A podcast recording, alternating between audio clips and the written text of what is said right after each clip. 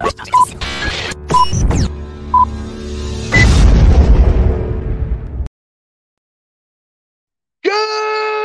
morning, Gardenia. Happy Wednesday. We are back. Thank you, thank you, thank you so much to Jim and Steve Remus, our co-host yesterday, for stepping up without me. Doing a great show. I hope you all enjoyed it. Um, I haven't heard any uh, any negative feedback, so they couldn't screw it up too bad. No, it's uh, it's all been great, and uh, thank you again. Really, it's it's it means a lot to me to have this great team behind Adam versus the man now and to be able to know that hey if i and, and, you know what? I i don't have any other explanation right now for why we had signal challenges yesterday except that there was a ton of fire smoke in the air around here. Like you we walked out yesterday morning and it smelled like you were standing next to a campfire. Oh, like it was right. Everywhere. I looked around the property to make sure nothing was burning. Yeah, yeah, it was like that. And you're like, oh, well, shit. Yeah, it's nasty. And a big part of this is due to the heat wave. And, and what it was, it was that last week, right, Joey? Uh, it was uh, before we left for Havasu, it got really hot. And then we had a storm come through.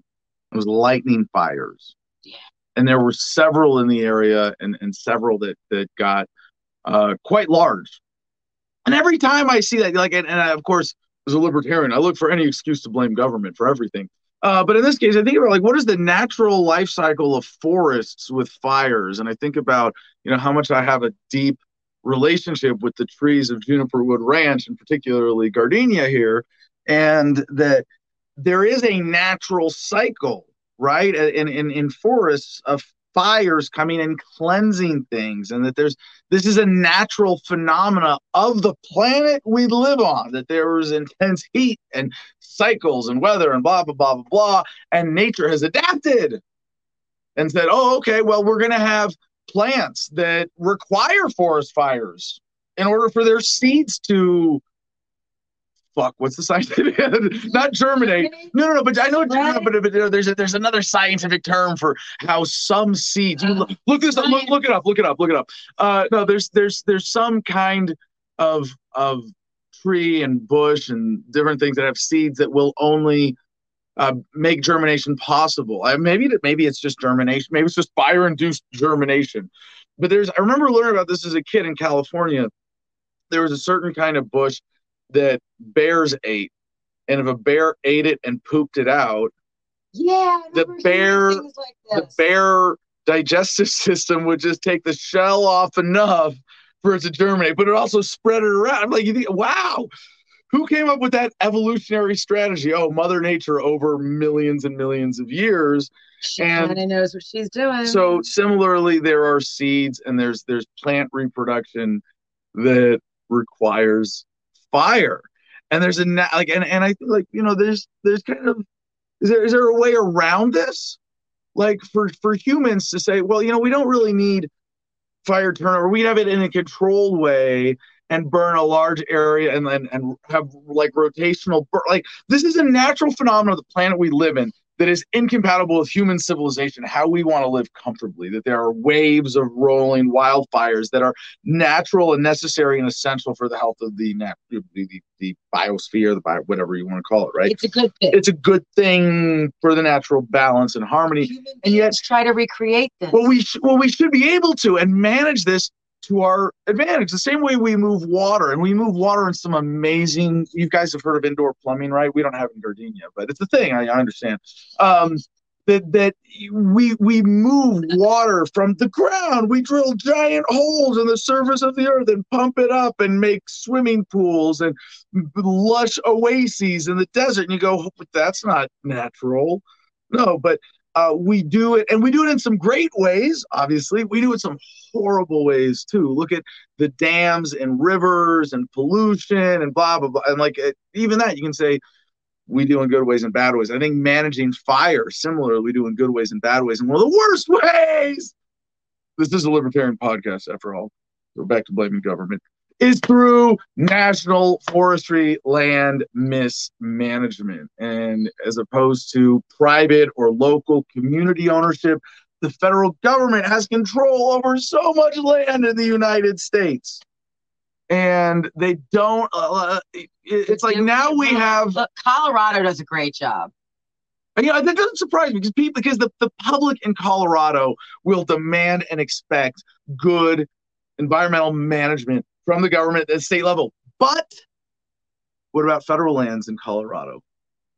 I think they're managed by the Colorado Bureau of Colorado government's like so I, I, I, yeah, and if not, I mean, those people are in Colorado. But again, so you got to think they're local the control, engaged communities, better resource management every time. They warn you a week ahead of time. Having a controlled burn next week, and here's how long we expect it to go, and yada, and that's that. Yeah, and, then there's less natural fires that get out of control and they never affect residential areas on a massive scale, no, right? You got to get rid of those old those trees, man.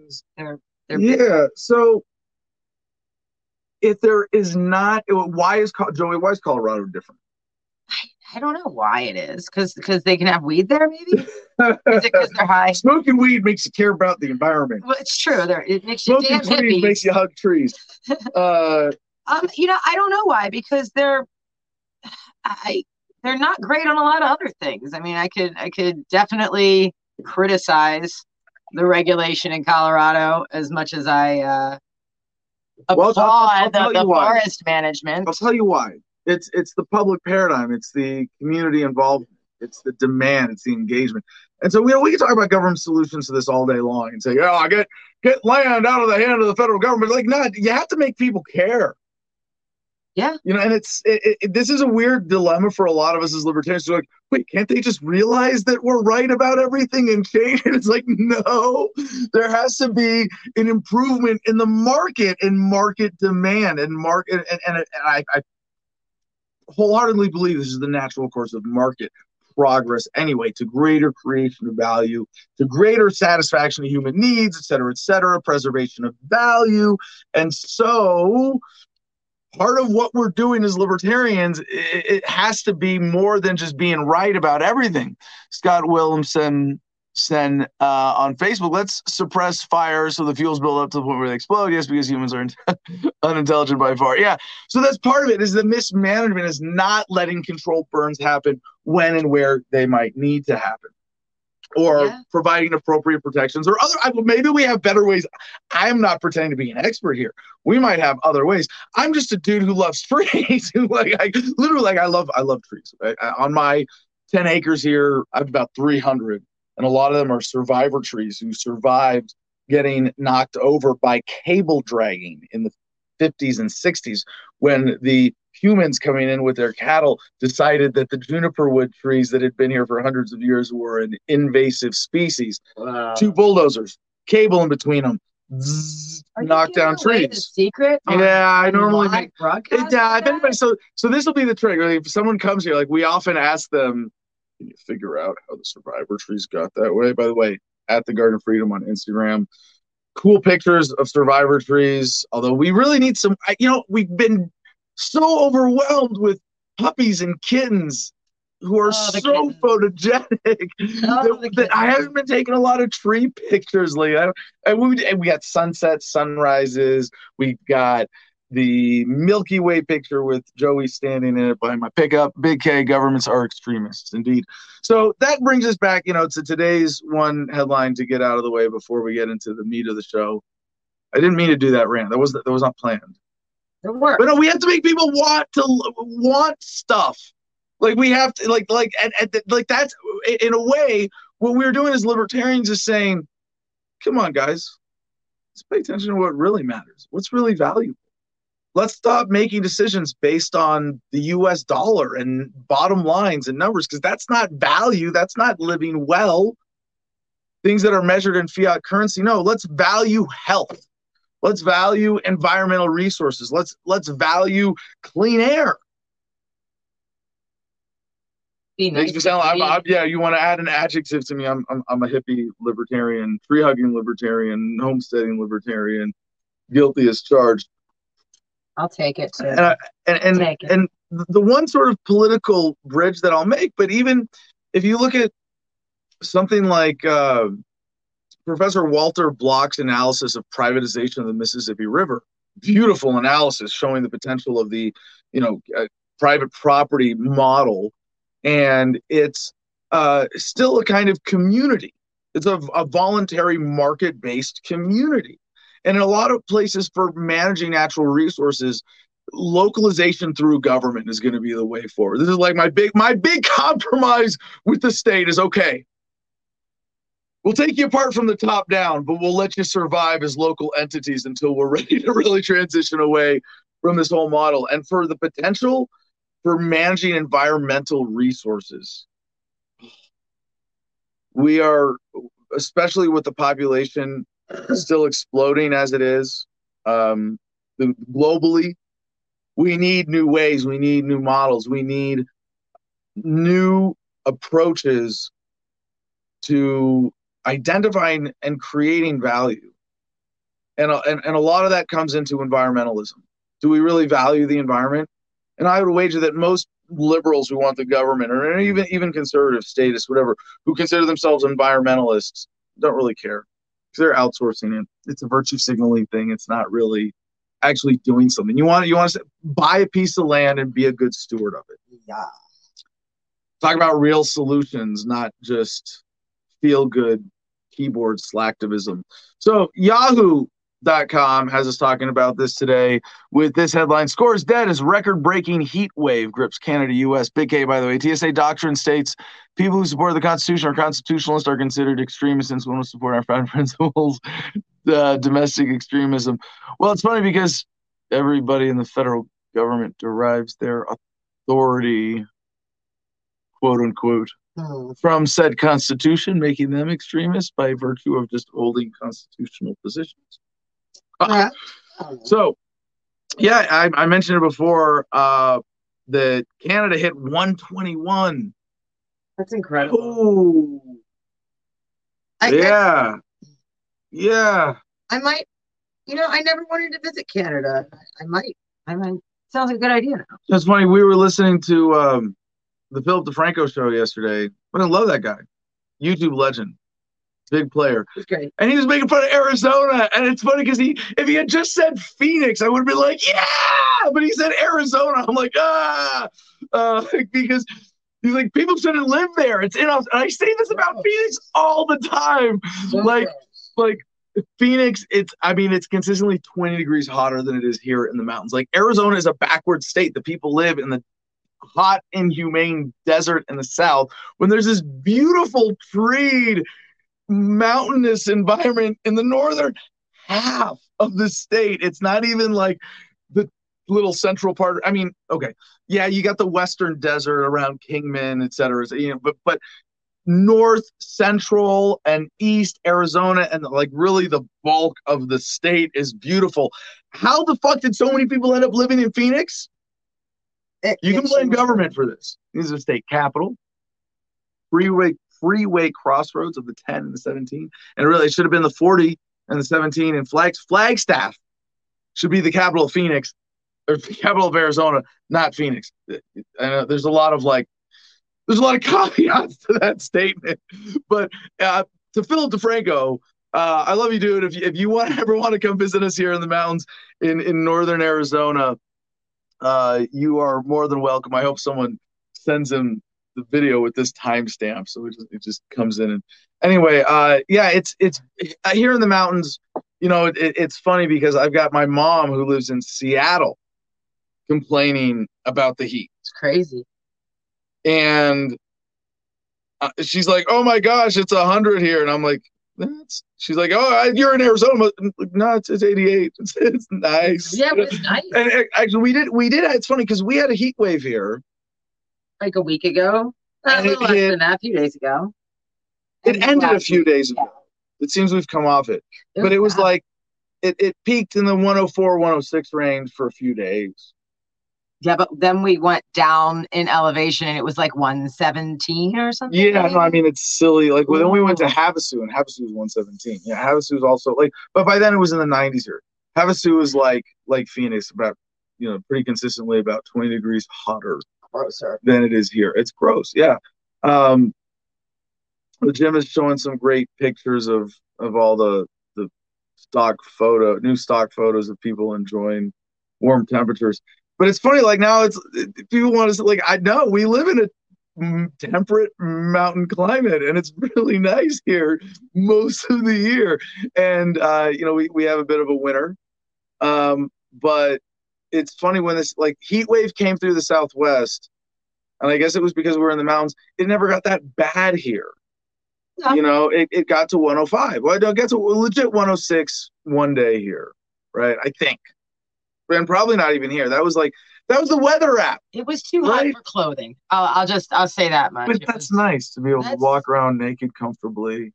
No, but it's, it's not year, nice right? to walk around naked and sweating your ass off, though. That's okay. So no, no, but so but that's off.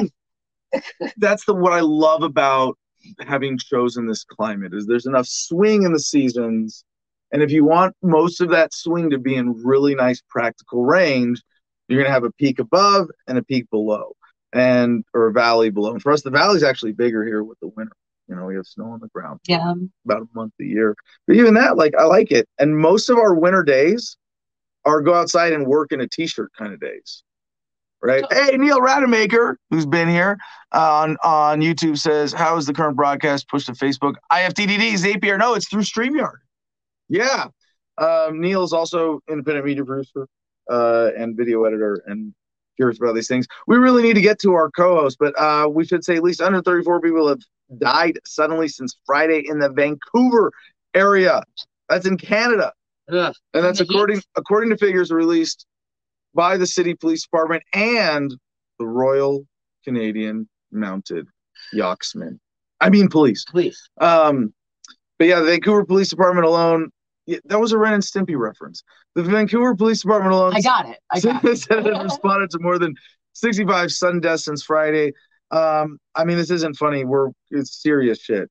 Uh, people are dying because of the heat. And our guest today, Alex Kaufman, who is going to be joining us to try to convince me to get a COVID vaccine.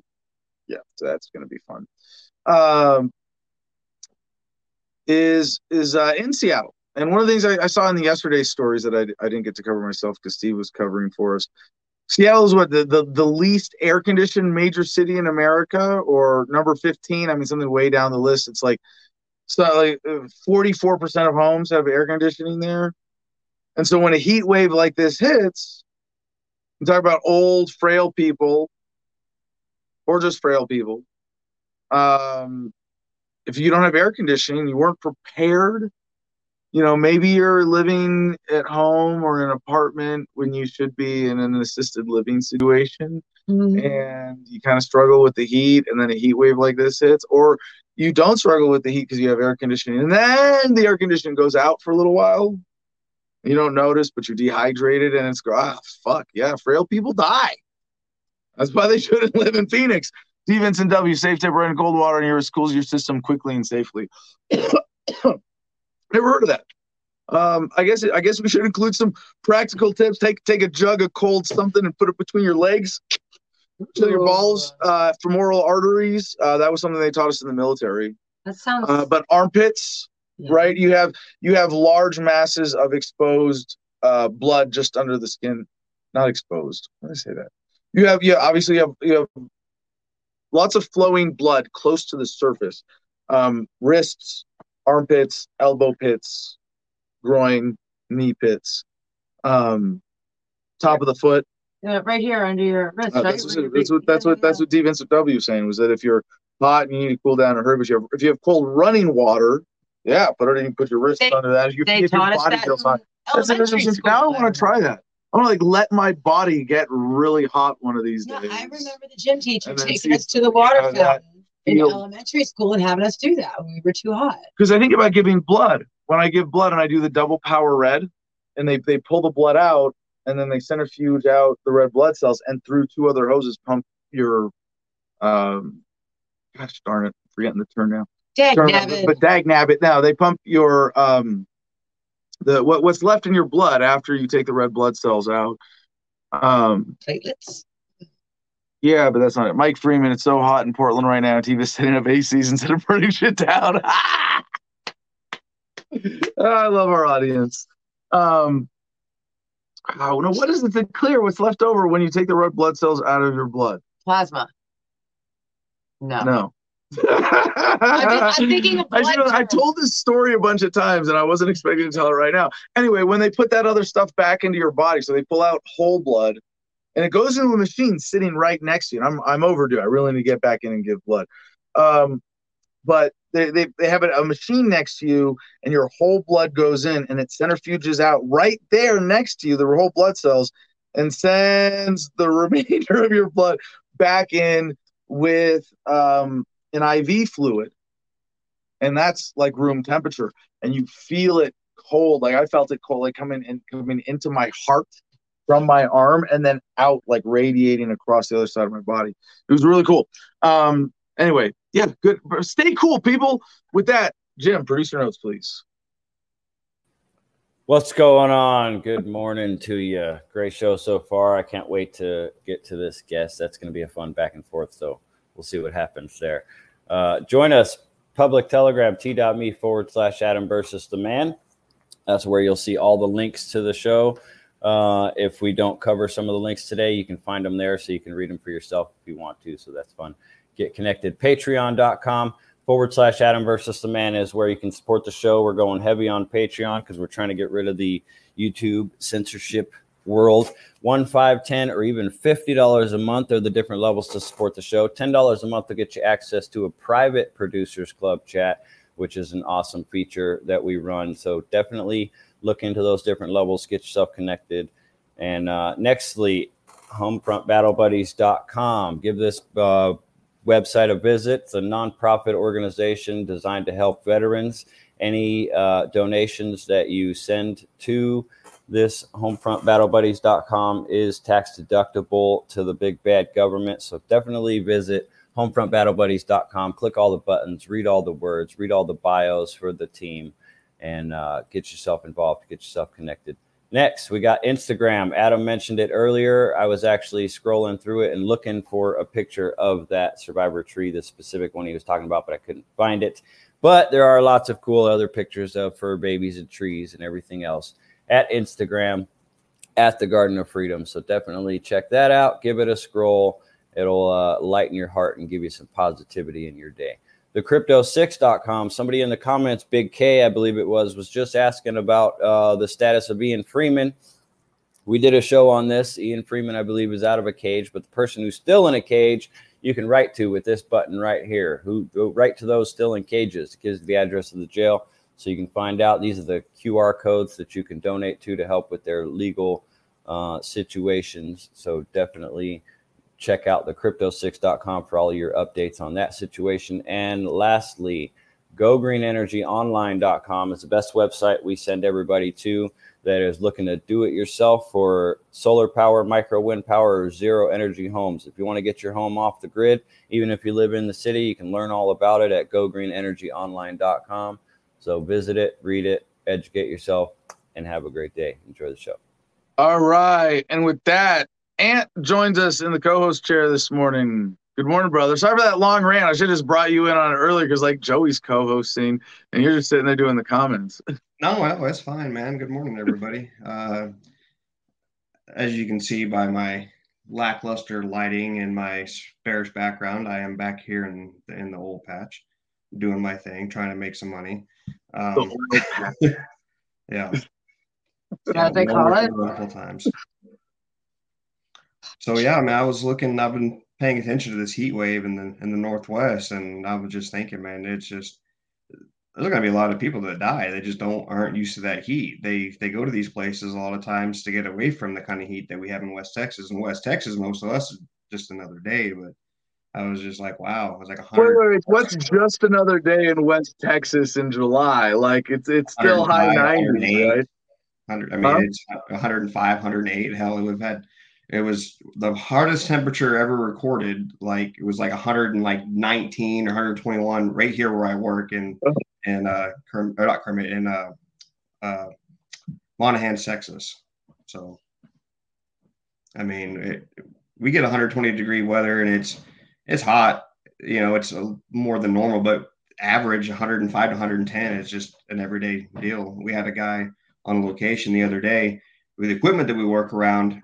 We're we're talking 200 degrees outside with the the heat of these engines. These engines are bigger than people's houses, and these engines for these rigs put off so much heat that when you walk by them, it's like you're walking by an oven.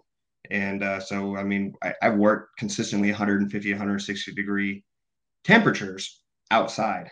You know, the ambient temps maybe 105, but you know, 150, 160. So a little bit different kind of living when you do what I do. But I still felt bad for all those people in Washington that didn't ask for this heat, that don't have the air conditioning, that don't, you know, have the the methods to keep cool like we use and employ down here in West Texas. So what's the comment contest today? So comment contest today is going to be um, the. I was trying to word to see. Uh, I think Mike Freeman had one that made me laugh. That one that I put up there that had me laugh and maybe kind of rethink how I want to do the comment contest okay. because he says, uh, you know, it's so hot outside that Antifa's, you know, building air conditioners have set things on fire. I, I kind of want to do something along that. Like it's like, so hot that fill in the blank, wrong answers only. Exactly. It's so right? hot, okay. the blank, wrong answers only. Like exactly what I want to do. That is exactly right. All right. Get creative, uh, kids it's so hot that there are lightning forest fires that there's so much ash in the sky that Adam can't get service on Verizon. That's how hot. How, uh, it's, it's, so, so hot. hot. That all right. Wrong answers only. Thank you, Ant. We'll be looking for your comments. By the way, uh, Joey, yeah, you were right. It's plasma. Um, and it's yeah, I guess I was but it's so it's plasma is the liquid component of blood. Like why did like I don't know why I thought of the, but yeah, it's uh, they're they're also white blood cells and platelets. So technically, it's not plasma. I was wondering if so like they, they take plasma talent, and put back the blood in, right? No, no, no, no. They take whole the blood and they put the plasma black in, back in because they took the red out. But I think they had another term for blood minus red blood cells because it's plasma plus white blood cells plus platelets. And those don't come out with the red blood cells. They take only the red blood cells out. What we do to give blood? Yeah, yeah. No, I, I, I try to give blood as often as I'm allowed. I was thinking my next civil disobedience action could be giving blood more often than allowed by federal regulations. I like that. Because uh, the people that are, are like taking, I mean, it's, it's. Uh, I'll, I'll say spare you all my government regulation on huh. medical blood brand. But yeah, I, uh, Adam, you said you were going to spare them. All right, Ant, let's get to our first headline then. Uh, today's main topic is a, a pretty heavy one and a, and a bit of a personal one for me. And we're going to start with this revolver.news story. Federal protection of Oath Keepers Kingpin Stewart Rhodes breaks the entire Capitol insurrection lie wide open. And there, uh, I could say so much about like from just this headline. We have a lot of related stories that I'm going to connect to this. But the one thing I want to point out as a sort of pretext for this whole conversation is when COINTELPRO was exposed and said, "Oh, my bad, we'll never do it again," because the FBI is, is, is so honest historically that uh, you know that their, their methods have evolved. And it's like what's what's better than controlling the opposition? Being the opposition. And it seems like there's a lot of both related to this. For example i have long thought of alex jones as a kind of controlled opposition. And controlled opposition does not in any way besmirch the person we are calling controlled opposition necessarily. Because I think Alex Jones is for the, I mean, yeah, he's bombastic, he's sensationalist, he's a political sellout in certain ways. But overall, he's there because he believes in it, right? That's my take on Alex, given his history. However, how did he make his name? AM radio the gatekeepers wanted him there. Healthy disrespect. It's so hot out. Kids in basic training are having a Black Flag Day. Oh, yeah, that's an interesting uh, flashback for me. Thank you for that. All right, so other stories related to this you're going to see as we get into this big topic. And yes, it's Wednesday. Don't worry. We're going to talk about COVID. Engadget.com, our next one, Twitter bans far right extremist group, the group, the Oath Keepers. That's from September 10, 2020. And we'll get back to that when we get into this story on uh, on Stewart Rhodes from Revolver. Next one, you might have heard CNN.com, CNN Business. Tucker Carlson claimed the NSA is spying on him.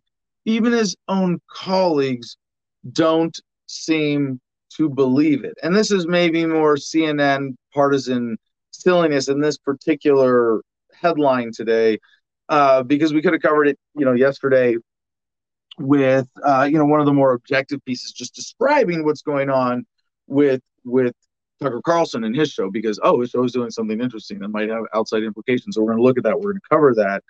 Um, and and Tucker Carlson is generally credible as a journalist right? I mean, he's not. Um, I mean, a lot of people will dispute that, but it's still in the realm of interpretation, right? He doesn't lie on a show. He's not an irresponsible journalist who doesn't cite sources or, or things like that. Um, he issues corrections, right? Uh, Spodaby 69. and So outside, I wouldn't mind Bill Gates blocking the sun, spraying shock into the atmosphere reference. Yeah, yeah, interesting. All right. So Fox News host Tucker Carlson made an explosive claim on a show Monday night that he had learned through a whistleblower that the National Security Agency is spying on him and planning to leak his communications in a bid to take him off the air. Now, right away, I, I mean, I, I've I've imagined, uh, you know, various scenarios with myself where if someone, you know, sent me a fake threat from the FBI or you know leaked fake documents or phone calls or emails or text conversations that you could sway things a lot. But if Tucker Carlson is saying that his communications could be used to take him off the air that's kind of an admission of guilt. Like I like my email's been hacked. I have nothing to hide. Like I I have some private stuff that I'm like, eh, I'd rather you didn't see that. But you know what? If it gets out there, like nobody's really gonna care, and I don't really care. You know, like that's uh, what is it that would be taking him off the air in his private communications? First of all, like that's and in a bid to Sure. Now the, the, funny thing is that the NSA, Tucker Carlson comes out and says the NSA is spying on me, and and people go, "That's silly. You're full of shit." And it's like, what are you talking about? The NSA spied on everybody. everybody. You're all full of shit for like, like, hello. Just guys watch uh, yeah, by the way, and, and I, I, I tweeted this to the FBI today because I'm I'm I'm I'm escalating my hunt for an FBI whistleblower. Um, and I want my file, but I'm uh, I'm I'm reaching out now to the FBI field office in Phoenix on Twitter directly. I did this morning, specifically asking for the guy who was here Trevor. Uh, Trevor. We'll just call Trevor. Trevor. What was his last name? I don't know, but he looked like that tall guy yeah. on Whose Line Is It Anyway? He seemed like such a nice guy. Such a great guy. Um, just, just so friendly and American. Yeah. I mean, this guy almost almost good old boy. Very good old boy. Yeah. Um and and I wonder if if there's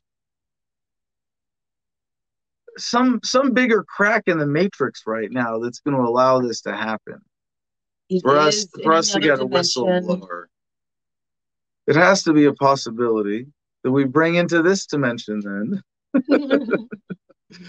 Thank you, fans of the Rick and Morty multiverse theory. Uh,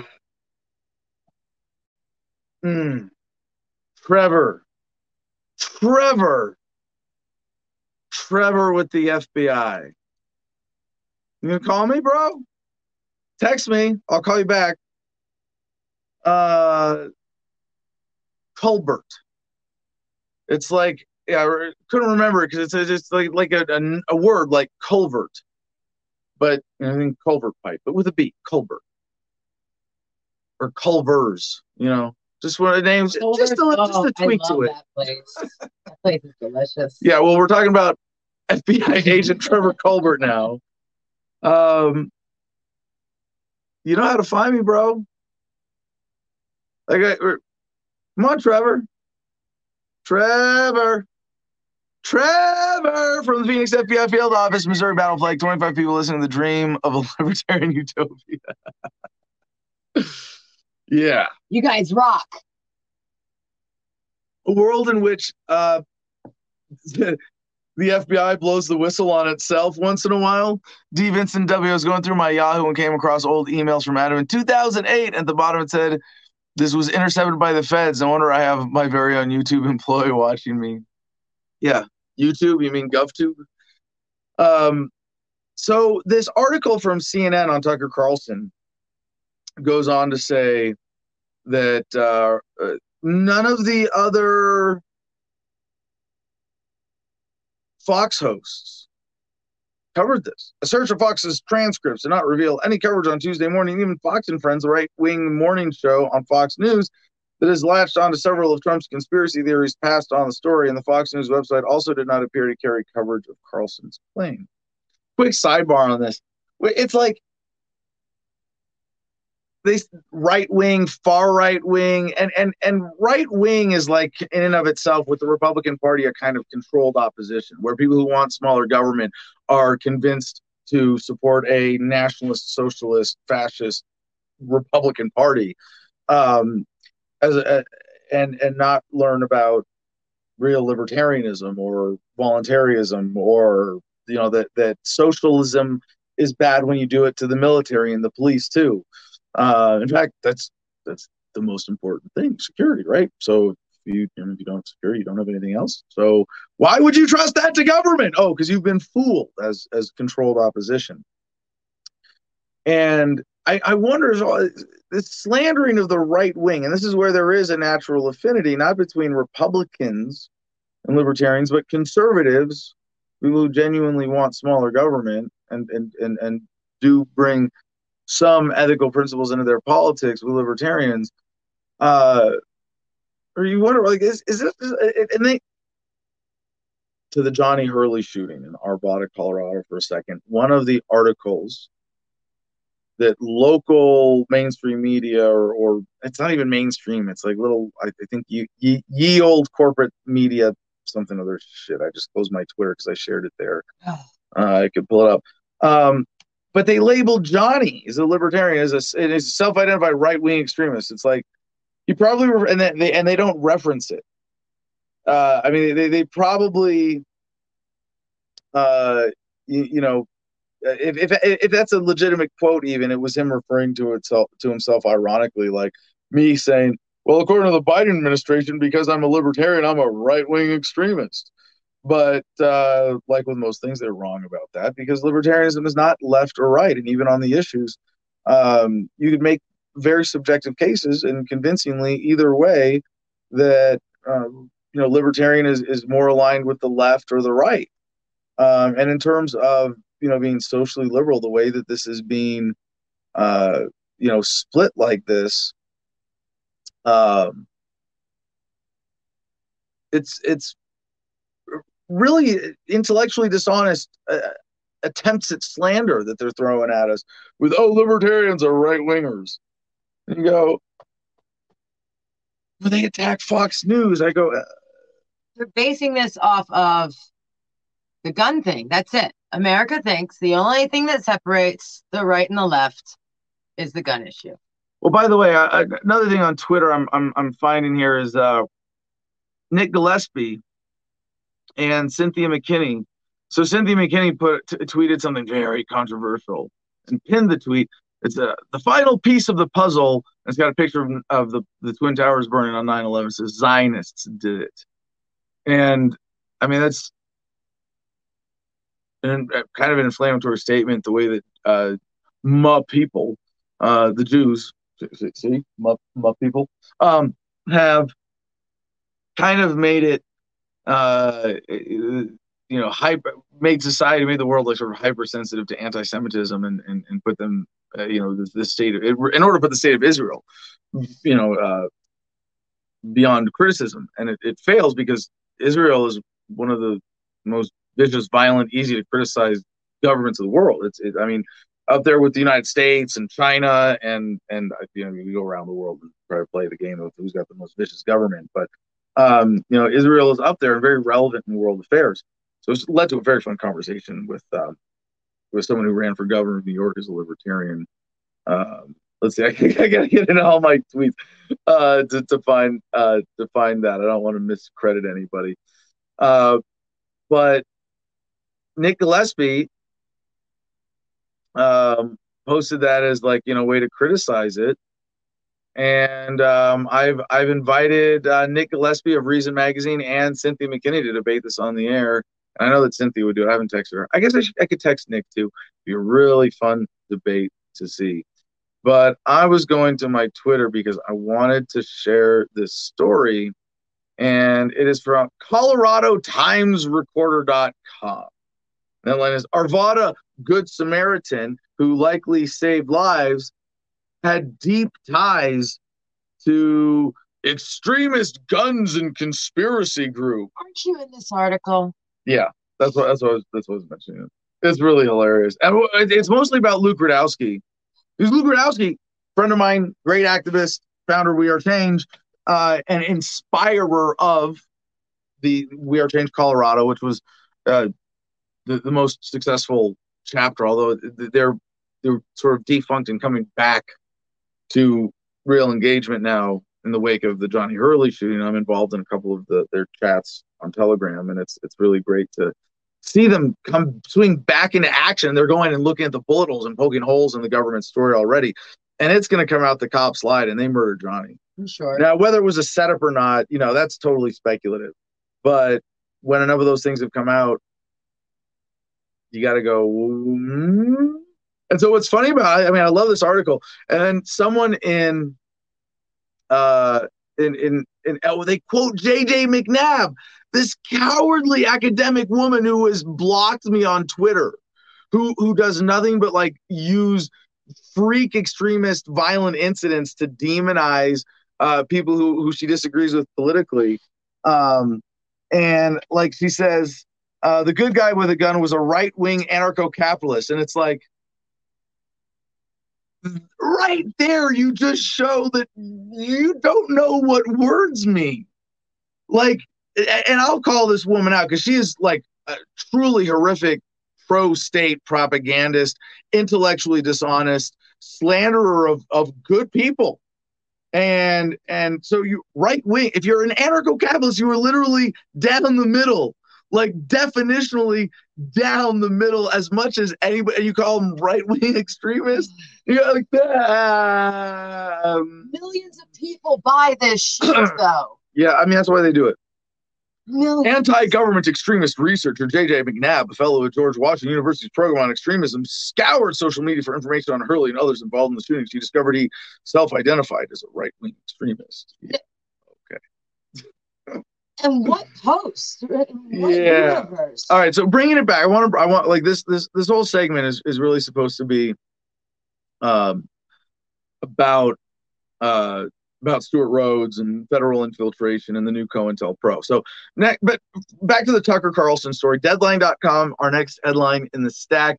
Tucker Carlson lashes out at NSA lies as intel agency denies spying on Fox News host. And isn't someone going to step up and go, wait, aren't we paying a lot of money for the NSA? I thought we were getting our money's worth. Aren't, aren't they spying on everybody? Like at least collecting data on everybody? Uh, but the story goes the National Security Agency has given Tucker Carlson a lesson in spycraft and fake news, one which looks certain to crank up the volume in the now war of words, real and imagined, in a rare social media rebuke. The agency agency shot down the Fox News Channel host's recent self-described shocking claim that he and his primetime show were caught in an intelligence web. Uh, let's see, does it get pull it up on Twitter? Uh, it's not pulling up on the story for me. The uh, on June 28, 2021, Tucker Carlson alleged the NSA has been monitoring our electronic communications and is planning to leak them in an attempt to take this show off the air. Now, see, that's the that's the leap in the claim that gives them the chance to deny this. And this is why, like, I am very, very careful in the way I word things. You know, and and and sometimes I I I might get uh, I might slip up and say something as fact when I mean to say it seems to, or it looks like, or I have been told. And the interesting thing is that um, Tucker did Tucker Carlson allege that himself, or was he quoting his informant? This allegation is untrue. And back back to the statement. Tucker Carlson has never been an intelligence target of the agency, and the NSA has never had any plans to try to take his program off the air. And so you made it like hard for them to prove that. NSA has a foreign intelligence mission. We target foreign powers to generate insights on foreign activities that could harm the United States, with limited uh, exceptions. For example, in emergency, NSA may not target a U.S. citizen without a court order that explicitly authorizes the targeting. That's the FBI's job. I added that last part. Um, so back to the uh, deadline story. Just now, Carlson on air called the NSA's comments an infuriating, dishonest formal statement. He went on to call it, quote, an entire paragraph of lies written purely for the benefit of the intel community's lackeys at CNN and MSNBC. Carlson then bloviated. When you say bloviated, bloviated. you're like.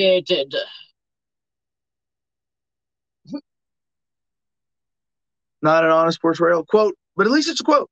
The NSA has read my private emails without my permission, period. That's what we said. Today's statement from the NSA does not deny that. And that's an important point for Tucker to point out. They didn't say we haven't intercepted his, his digital communications. Of course we have. We intercept everything. Um, but the the idea that they're trying to get him off the air, um, I don't know about that. Because that brings us back to the revolver story. Federal protection of Oath Keeper Kingpin Stewart Rhodes breaks the entire Capitol insurrection lie wide open. This is by, um, let's see, who who wrote this? Oh, it's like all the way at the bottom. This person is on uh, the the author. I've just been informed is going to be on the War Room show um, as probably right now as we're speaking. Um, but there's not an attribution here. It just says front page exclusive. Hey, Republicans, you can crack open the entire story of January 6, 2021, with one simple, relentless question. What is the FBI and Army counterintelligence's relationship with Stewart Rhodes? Neil Rademacher. Adam, I'm going to get you cool samurai sword to go with your awesome hair. Do I need a samurai sword to go with the hair? I think I can just wear. Can, can't I just wear the hair and look cool? Um, Stewart Rhodes is the founder, boss, and kingpin of the Oath Keepers. The Oath Keepers, we are told, are America's largest militia, the most prominent anti-government group in the United States, and the preeminent right-wing domestic extremist insider threat to the entire U.S. military. Spot check news. Fuck Colorado. Free Eric Brandt. Uh, uh, correction fuck the government of Colorado. Um, mm-hmm. The state of Colorado is not keeping Eric Brandt hostage.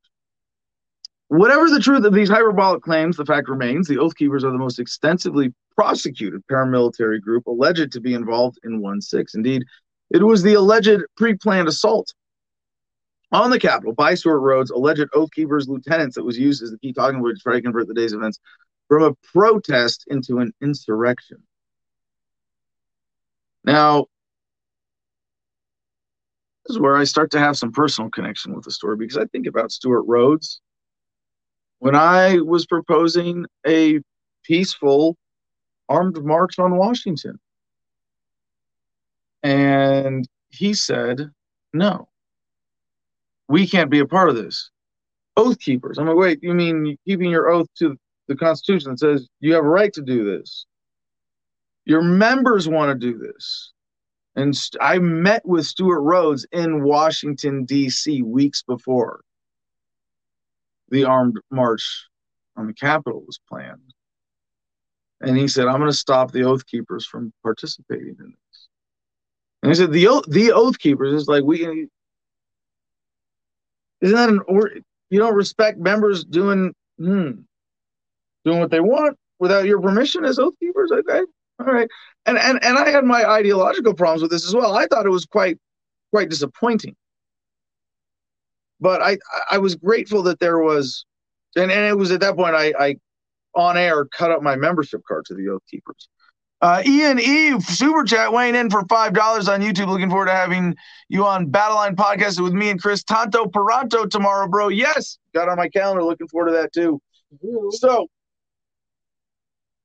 another friend of mine, a mutual friend, Richard Mack, Sheriff Richard Mack, and and Richard Mack is someone I I describe as uh well, I mean Sheriff Richard Mack, great dude, put his uh, career on the line his life on the line, has has struggled in the trenches with other freedom activists in the Ron Paul days, um, has has come in and out of obscurity uh, after suing the Clinton administration as a uh, an elected sheriff.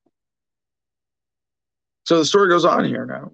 But Stewart Rhodes is not simply a key figure in Oath Keepers. Stewart Rhodes is the Oath Keepers, according to Oath Keepers board member Richard Mack.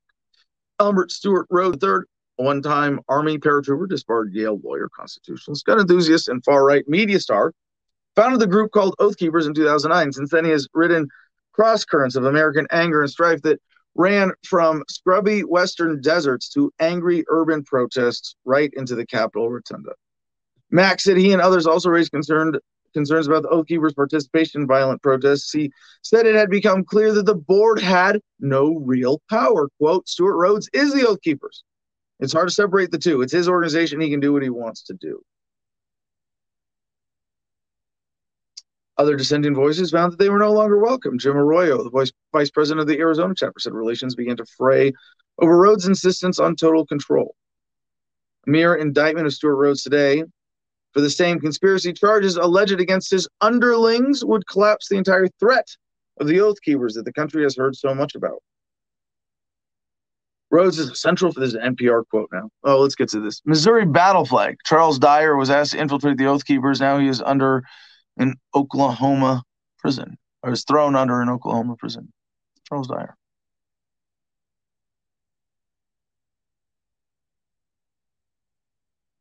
A lot of cloak and dagger stuff happening.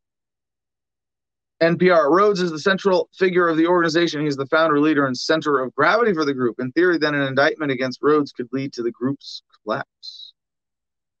The Justice Department argues that Rhodes, Stewart Rhodes, both substantially organized and activated and an imputed plan to use violence on 1 6 in real time through a series of encrypted signal messages beginning at 1.38 p.m. as Trump concluded his rally speech on the National Mall in 62 minutes excuse me, before Oath Keeper Keeper's lieutenants allegedly formed a military stack to rush the Capitol doors. These facts alone, as alleged, are more than legally sufficient to secure an indictment of Stewart Rhodes. We will walk you through the mountains of direct and circumstantial evidence built on top of these allegations. But readers must understand this the only reason Stewart Rhodes is not in jail right now is because of a deliberate decision by the Justice Department to protect him.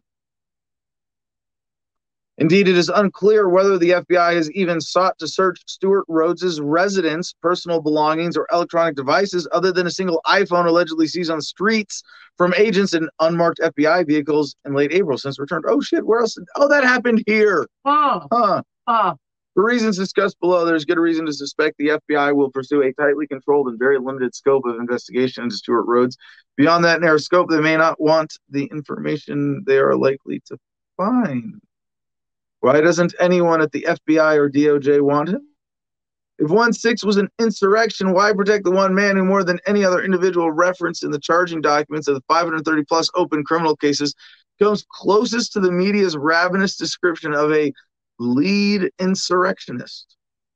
Is it possible that the Oath Keepers, the most prominent anti government group in the United States, has been run, in effect, by the United States government itself, and nobody has mentioned it until now. Revolver News generated tremendous discussion and controversy with our previous piece exploring the possibility that some of the unindicted individuals referred to in the 1 6 charging documents may be undercover agents or informants. With this piece, we intend to focus this discussion on a single individual, person one, i.e., Stewart Rhodes, the leader of the Oath Keepers. If it turns out that Stewart Rhodes has had a relationship with the federal government, the implications would be nothing short of staggering. For Stewart Rhodes is not just a senior member of the Oath Keepers, he is the Oath Keepers. Let's see. Checking in on the producers club here. Uh, oh, Joey showing more COVID stuff. Yeah, remind me. We, we're going to have to get back to that when we do our COVID block after our guest.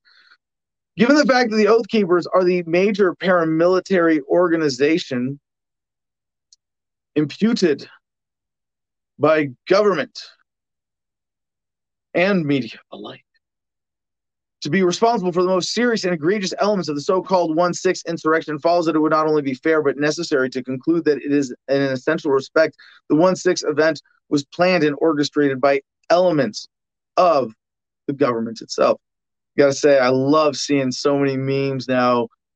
Joe Biden, well, AR-15s, you need nukes and F-15s to take on the government.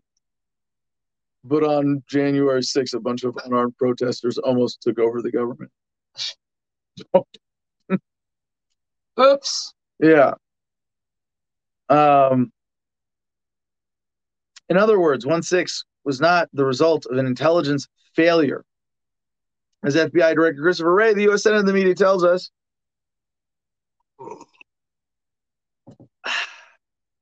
rather, 1 6 was the result of an intelligence setup. The following questions should be shouted from every megaphone, every street corner, and every congressional lectern until the American people get full and complete answers. Does the FBI now or has it ever maintained a formal or informal relationship or point of contact with Stewart Rhodes, whether directly or indirectly, including through intermediaries? Do any other federal counterintelligence equities, whether in military intelligence or law enforcement, including but not limited to Army counterintelligence, the Department of Homeland Security, the Joint Terrorism Task Force, or otherwise maintain or have they ever maintained a formal or informal relationship with Rhodes, whether directly or indirectly, including through intermediaries? If such a confidential relationship did exist between Stewart Rhodes and one or more U.S. counterintelligence equities, how do the FBI, how do the FBI and other responsible agencies reconcile the enormous gravity of the submission from their previous deflections, non-answers, and boilerplate that they had no actionable intelligence before one six? Uh, the questions keep going, and yeah, I mean you can all figure them out based on what we've read so far. Before we turn to Stewart Rhodes' statements and behavior leading up to and during 1 6, it is important to keep in mind the so called shock and awe standard of prosecution applied to those actually indicted for 1 6 related crimes. Lead 1 6 prosecutor Michael Sherwin explains this shock and awe standard in two words. Sherwin, I wanted to ensure, and our office wanted to ensure that there was shock and awe, that we could charge as many people as possible for January 20.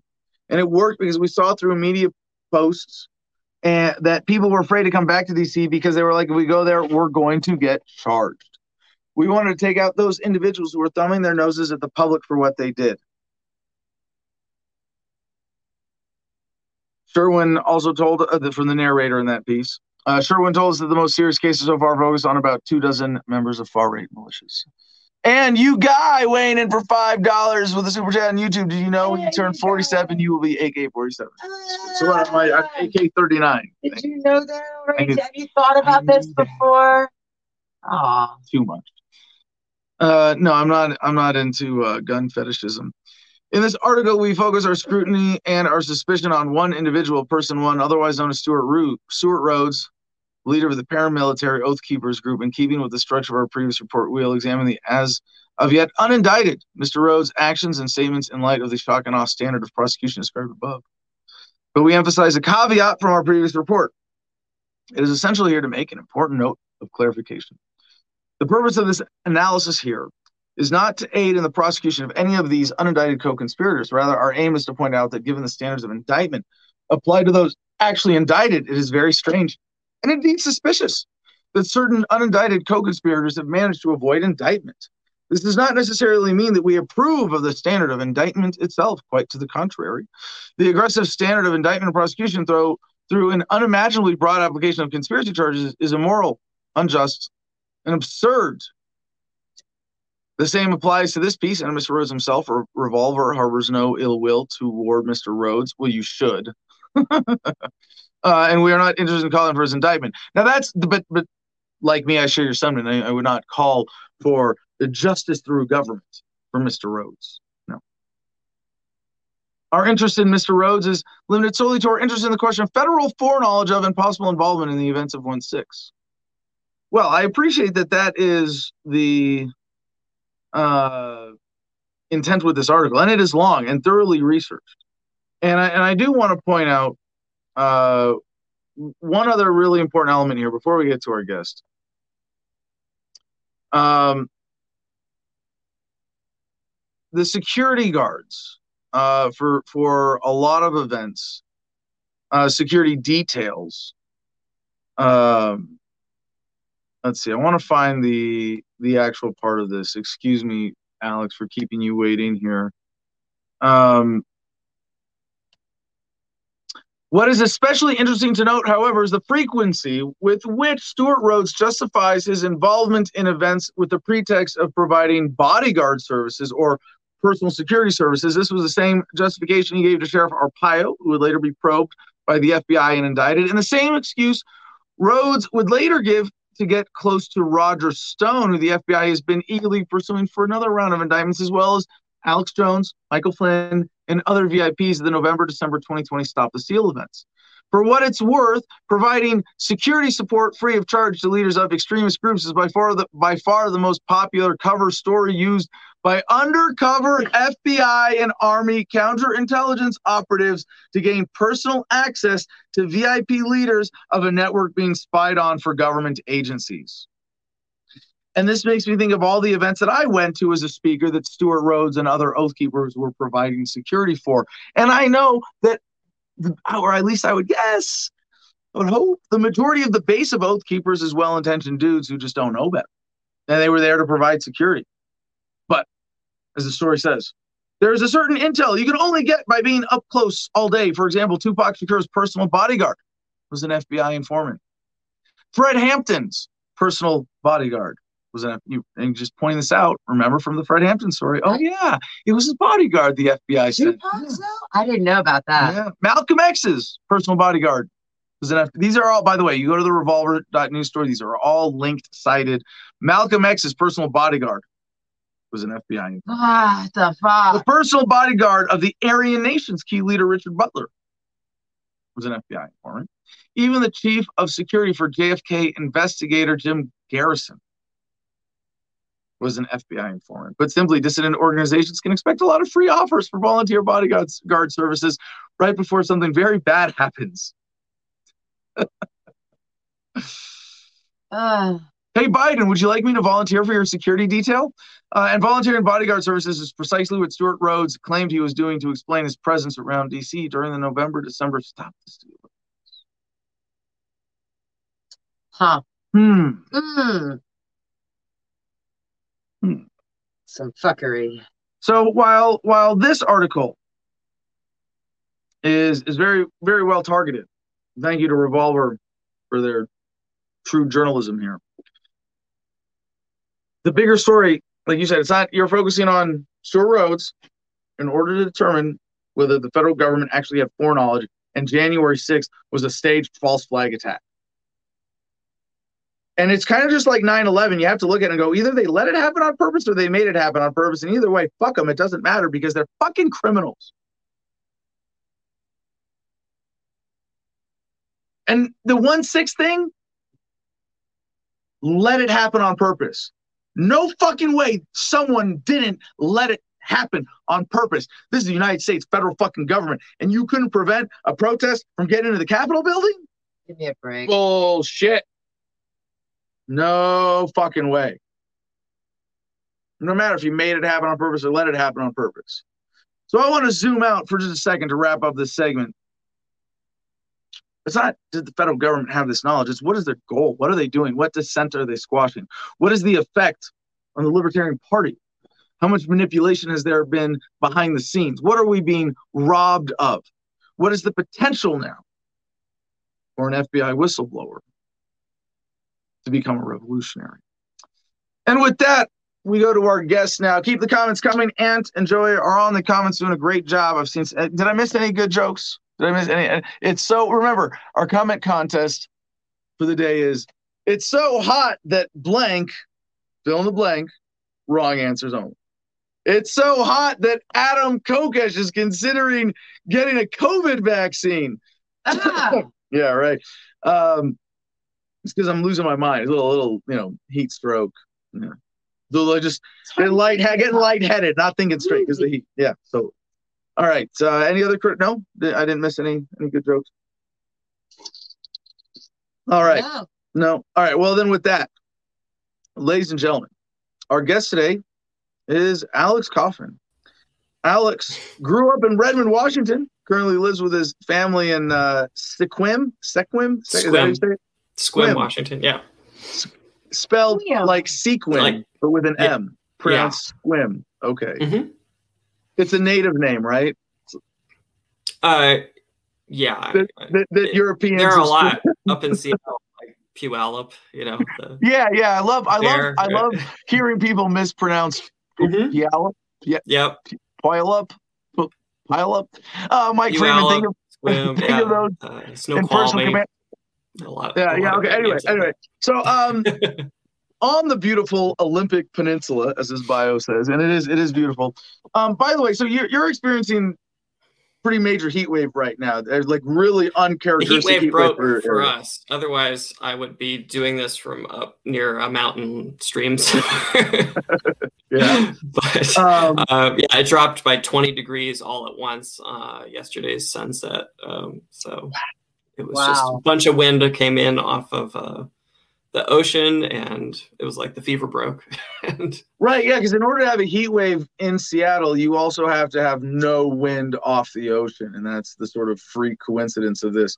And well, uh, you know, on the sound, and we're on the ocean, and so right, the Olympic Peninsula is kind of its own thing, right? As we're two peninsulas over, and uh, okay, Yeah, enough. it's cooler. I should know so- better because anyway, I, have, no, you're you're good. You're good. I have no, I have family in uh, in, in in the Seattle area and Friday Harbor in Puget up, up north in Puget Mhm. Sound, so I should I should know the geography The a little bit better.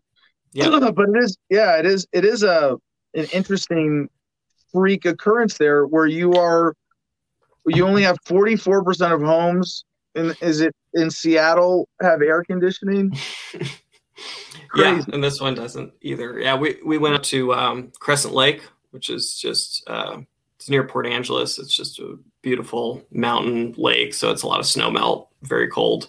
It was pretty uh, pretty busy up there. People try to cool off, so yeah I believe it. yeah right place to Well, right I- place to go.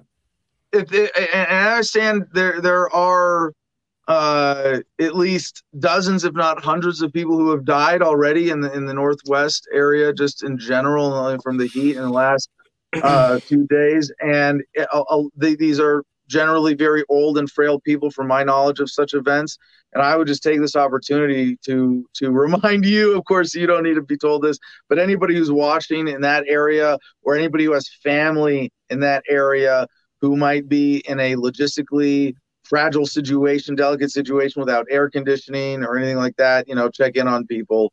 Um, Yeah, it's great sure. here. It broke, but there's still going to be people uh, struggling with it. Well, So, I think it uh, moved too, right? Spokane had a, uh all-time high yesterday, even though we had uh, cooled off a little bit. Yeah. So And yeah, went so north. Right now, Canada is is is yeah. Canada It- too. and- yeah, absolutely. So So- anyway, enough enough about that. Uh, I want, Yeah. the, I- mean, I want you guys to get to know Alex at least a little bit uh, before we get to the core of this, because uh, I've been trying to find someone who would try to convince me to get a vaccine on the show or to debate this for I uh, fell for your a- tweet.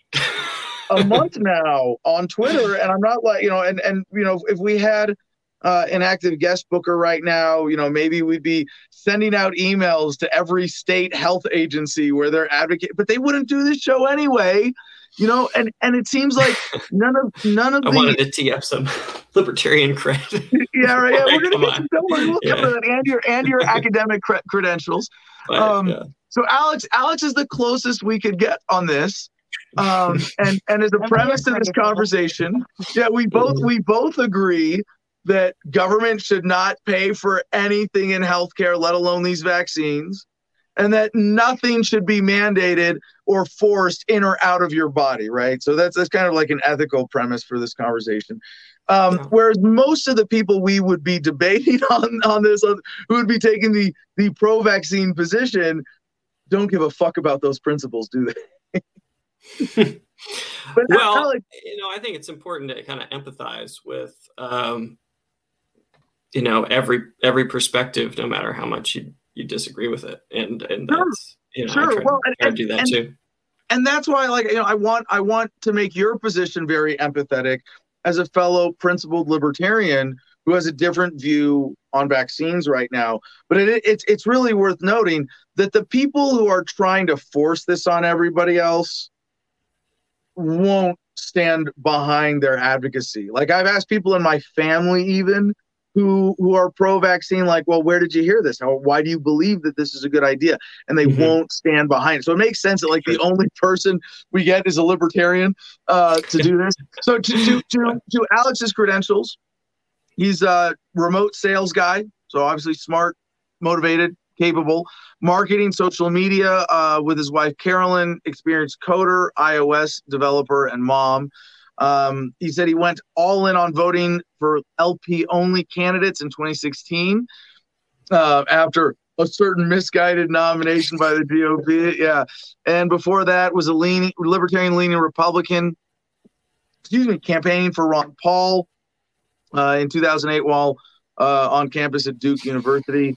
His degree from Duke is in economics with a minor in biology. So, like, actually, some relative couple. I mean, I would think the degree in economics I might know a would lead you- thing. I don't know. would lead you to, We'll to, to, to want to illuminate the economic criminality around the vaccines and all of that. But no, you do have you know le- legitimate academic credentials here. Um, has done some independent study, lab work in plant biology. In 2007, founded a startup called Self Reliant for tech consulting and uh, interspersed entrepreneurship with roles as a patent finder, social media strategist, IT sales manager, fintech software sales, stay at home dad. That's what I want to be when I grow up. Uh, in Plano, Texas, before moving back to his home state of Washington in 2018. So in 2020, while you were supporting I Jorgensen made it too long. no, no, yeah, we know. Joey and I were making fun of your introduction being Yeah. really long and how we are gonna have fun with it. Yeah, Uh, yeah. But no, it's a pro. Like I said, I want I want people to understand your perspective and who you are and where Sure. you're coming from. So, uh, you say you say you turned your personal Twitter into a COVID science news aggregator, mostly retweeting various divergent views and debates by scientists and retweet, frontline retweet. retweet. Just Did lot of, yeah, just Yeah, a lot of yeah. retweets. It's been maybe a little bit too much, but So- I was so- trying to learn in real time, you know, and form an opinion in real time. Yeah. And I figured I'd just retweet whatever I, I was skimming. It's just a lot of, I mean, like that might be a good headline, you know, medRxiv and uh, it just all over the map. So no matter what the, uh, yeah. And so my thought about it, having just, I don't know, just um, gotten more serious about my libertarianism, uh, was that you know freedom is what beats a pandemic. So I think hopefully we both agree that COVID's a problem, the pandemic's a problem, uh, or has been uh, a pretty big problem. And so insofar, and I come at libertarianism very much from the economic side, very much from um, just supporting free markets and deregulation, and that's almost partly because of uh, you know exposure to complex systems uh, analysis from the the work my dad does. He's been in the business of doing quant market forecasting for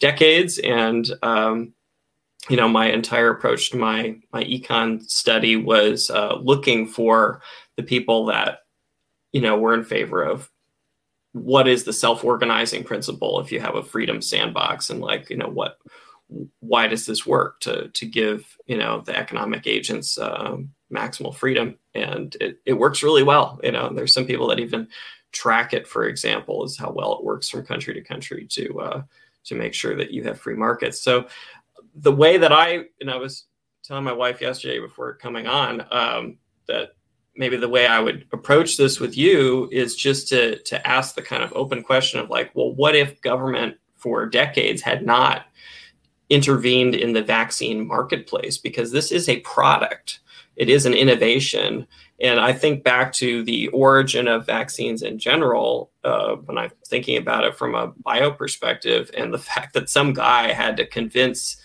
during smallpox or whatever, you know, I don't know if you know that origin story right. where he was like, oh, you know, I think maybe cowpox is similar.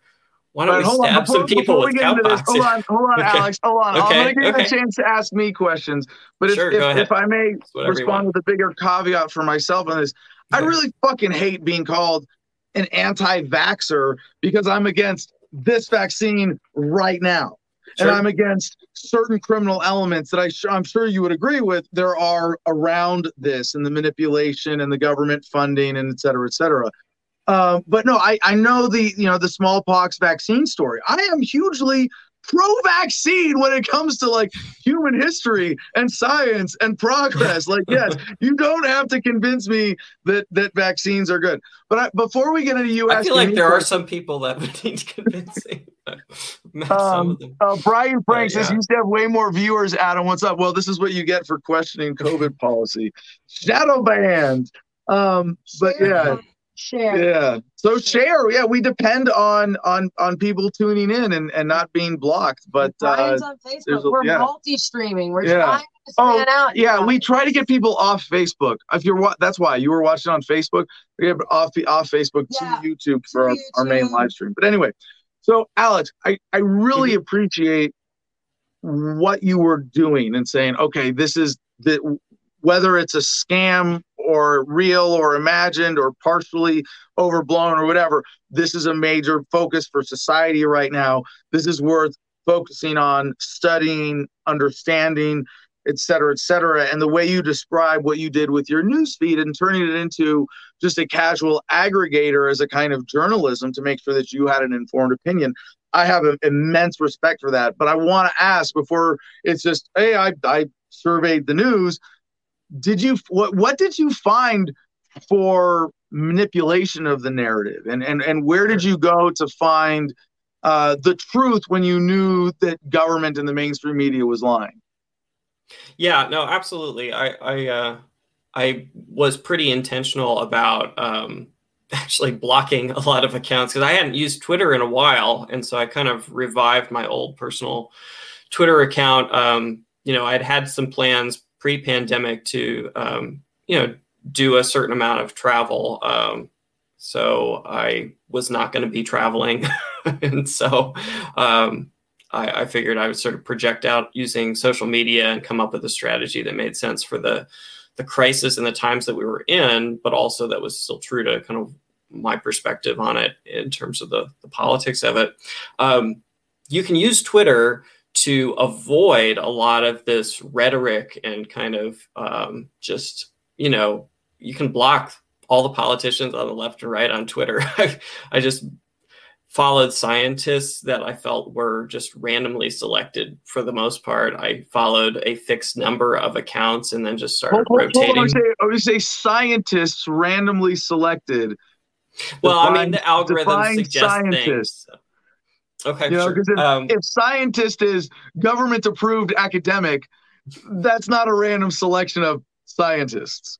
You know, well, and even, I, even, if you look at everybody in the yeah. world who identifies as a scientist, that's not an honest random selection of, of well-intentioned people. That is you i think you would agree. Heavily it's still twitter so it's still going to be an algo that's biased and it's going to be pushing recommendations to me that uh, i might think it looks random i might think it's good. I hear you. Um, so so yeah i mean absolutely in terms of anyone who's trying to get any sense of truth. I mean it's like a war in the sense that you hear about fog of war right? Is that if you're in a pandemic the enemy is the novel pathogen that's emerged that is you know hurting people. And so understanding and we've had this happen you know with other novel pathogens like you know if you go back through all the history of humanity uh, as these things emerge there is just a lack of clarity on you know what's going on you know. And so my whole attitude was okay well you can use twitter during a crisis to understand in other social media too but you can use you know social media to find citizen journalism that or just people that are on the ground that are like hey this is happening right here right now. So if like a tsunami is hitting in a particular island somewhere you can go and try to find a guy tweeting from that island who might post a video right? It's, that's what's actually happening. So in this case the goal would be to use social media to try to find the frontline healthcare workers um, the uh, people that are you know somehow either directly reporting on uh, therapeutic development innovation around how do we combat this. Um, and then it always felt like there was this layer of people on on twitter or government or whatever that was sort of like summing up what they were hearing from you know industry or biotech or whatever and it's like they they wanted to kind of i don't know simplify it oversimplify it and then push an agenda on top of it. And so I that's why I was blocking politicians and not retweeting a lot of politicians on both sides because um, because it was just sort of recycled information. And uh, in terms of the raw numbers, and we'll get into that in a second. Um, in broad strokes, not specifics, because you'll probably have all sorts of numbers to throw at me for for your perspective. But um, in terms of the the numbers uh, from country to country, um, I remember early on when I did this, I, I made the point to someone kind of tongue in cheek, is like, well, there are countries that have zero cases. It's like Vatican City or Monaco or something like that, or Fiji, and it's like the the comparison from country to country on, for example, the Johns Hopkins tracker um, made a lot of sense epidemiologically is as you looked at the data as it was coming out, you know, you could say, okay, well, this is a very or New Zealand was a great example because right. they That's were an island. Right. Yeah. Because they were an island, they took advantage of being an island. And I feel like Australians probably had a similar perspective. It's like because they're a big island and it's very hard to, you know, keep everybody out and keep everybody in with Australia. But um, you know, that's that's really interesting how geography has played into this um, entire entire spread and entire everything and then yeah. and then on the flip side once there were really viable you know uh, va- vaccines or therapeutics or just all the debate around all these different mitigating approaches that were coming out uh, better testing and everything um, it was interesting to see how there's now this sort of vaccine nationalism debate and yeah, know, right. I would really like you to send some over this way. And then um, you've probably heard of vaccine tourism where they're coming down from Canada to the US and like right. getting in line behind us because we're handing them out for free to um, for, for the ones that are considered to be more okay, okay, efficacious. Okay, the, the mm-hmm. reason you're here was because you came sure. to a specific different decision that I than I did after having okay. looked at everything. Mm-hmm. And I, I want to give you the opportunity to convince me of two separate things, right? Because I'm I'm pretty convinced that even according to the whole mainstream narrative about the vaccine, because I have severe allergies and I've had a history of allergic reaction to medication, I shouldn't take this vaccine at least for a while at least like I, I I have a specific risk with this vaccine in general, but I would not take this anyway. I would not mm-hmm. take any of the COVID vaccines right now, even if it wasn't for that, because the risks of the vaccines are unknown. The the effectiveness is questionable.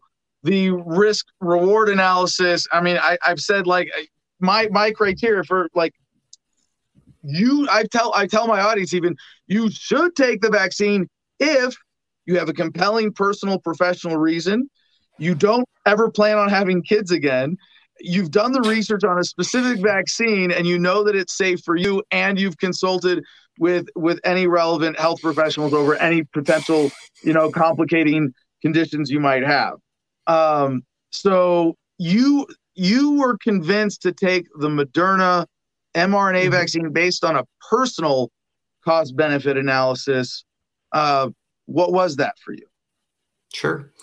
Uh, so I'm 36. I had neighbors out here in Sequim that are older that gave me a, you know, and, and also, you know, of, of similar politics, actually, just coincidentally, um, that, uh, that gave me a hard time for, they're like, hey, you're young, you know, I don't even want to take it why are you taking it? You know, and we have the same sort of political views or whatever, and and uh, you know they'd send me stuff like you know stuff that I don't know, just in terms of in terms of the the fear, uncertainty, and doubt about long term effects of any given vaccine or therapy. I mean, I think that you know one of the really kind of disappointing things is just that um, it's just that uh, it, it it's it's still a little bit like picking winners, even though you've got multiple companies that did it. I mean, it was obviously a big government push to um, get a few chosen manufacturers to ramp up, and so you do get some centralization effects. And uh, but I would say if there's any any one you know difference with other countries, it's been that we managed to have brand names attached, and it was kind of actually funny to watch different people including my parents, sort of uh, say, "Well, I, I don't know if I trust Johnson and Johnson. It was really more about the brand or something. I don't want to do theirs." And well, one, of, I mean, one right of the most convincing something. things was, yeah. was, speaking to that though. This is one of the most convincing things against the vaccines. Okay. Is, I mean, you look at Johnson and Johnson's history. You look at like all of these major biotech, big pharma, mm-hmm. and it's like, hey, you've been, you've killed a lot of fucking people, and you've you've done a lot of financially criminal shit, and you've used government to protect. Why would it? Why do I suddenly trust you now? And especially now when they have gotten government to say you don't have any liability for these vaccines. Anybody who dies or has side effects from these vaccines, whatever, they can't sue you because it's an emergency use authorization or whatever legal uh, excuse they came up with for saying you don't mm-hmm. have liability for making a COVID vaccine. Mm-hmm. That doesn't bother you? I, I think all of those arguments bother me. Absolutely. No, so, and I think so, we so probably agree on a lot of different fronts. So but why I, not wait then? So why not wait on that point? Well, okay, so on the on the one thing, you're still waiting. I felt like uh, the amount that I'd read about the virus, long COVID, all of that. I'm, wait, I'm waiting to, for a vaccine yeah. from a company that is willing to take responsibility and liability okay. for it, and know that if they put something in me that, that might happen, me up, yeah. I can sue them. Because if right. you can't do that, then they're going to put unsafe shit in people like they have consistently historically. Yeah, that that that very well might happen at some point. and so that's when I say cost benefit analysis. Right? Is that uh, you know, I think you made a statement in a previous episode that you think the uh, vaccine is perhaps more dangerous than the virus, and I just very strongly disagree based on everything that I've read. You know, we'll international news all over the place. What's that? We'll get to that. Oh, you'll get to that. Okay. Um, but I, you know, uh, could I be wrong uh, uh, for myself personally? Yeah, absolutely. And I think I used, I fell for your word convince. I repeated it in the tweet and I, and I was like, yeah, I'll come on to convince. Then I immediately regretted it because I was like, you know, this is not the libertarian way. I don't want to convince you. I want you to, you know, as I actually met a really cool guy, Anthony Welty, you know, and he's, and he's, you know, I agree with him on the entire vaccine thing, even though I chose to go for it and he chose not for him and his family, or at least, or not yet, or whatever. And, um, you know, I, I just think that in terms of the, um, the trajectory of the, of the virus and the damage that it's done. Okay, but so uh, here's, here's the thing. Oh, oh okay, so, I mean, you've already had kids. You're not planning on having more, I take it at this point. No, so I might have that's, more. You did. Yeah. All right. Well, um, you know, you say like, well, maybe the the virus is more deadly than the vaccine. Sure, but why not avoid both of them then? You know, you can. avoid. Well, you're probably doing virus. a good job of that down in Gardenia. yeah, you, yeah, you can. I mean, well, yeah. just good hygiene practices. You're living rural, yeah you know mm-hmm. like it's being healthy like well we it, it is it is fully aerosolized i mean in terms of the m- method of spread okay. um, in terms of it you know it's kind of interesting to look at uh, the contact tracing tweets from the australian different authorities and the in hong kong now is getting you know because of china and everything Uh, those some of those tweets are are kind of wild because they'll lock down an entire city block in Hong Kong now because there's one case in one office building or whatever. Um, and uh, you know, just the fact that gets in your lungs, you can be asymptomatic. No, I know, I know. I know. No, no, no, I'm reading this comment. It, oh, okay. we, are having a comment contest going while this oh, is happening. Oh, it's okay. so hot that blank fill in the blank. Oh yeah. Oh, I was going to say only. something really quick on that, and, and that is that, and maybe that I'm going to nerd out on what physics because um, I realized that we have well water here in Sequim, and and so it runs really cold.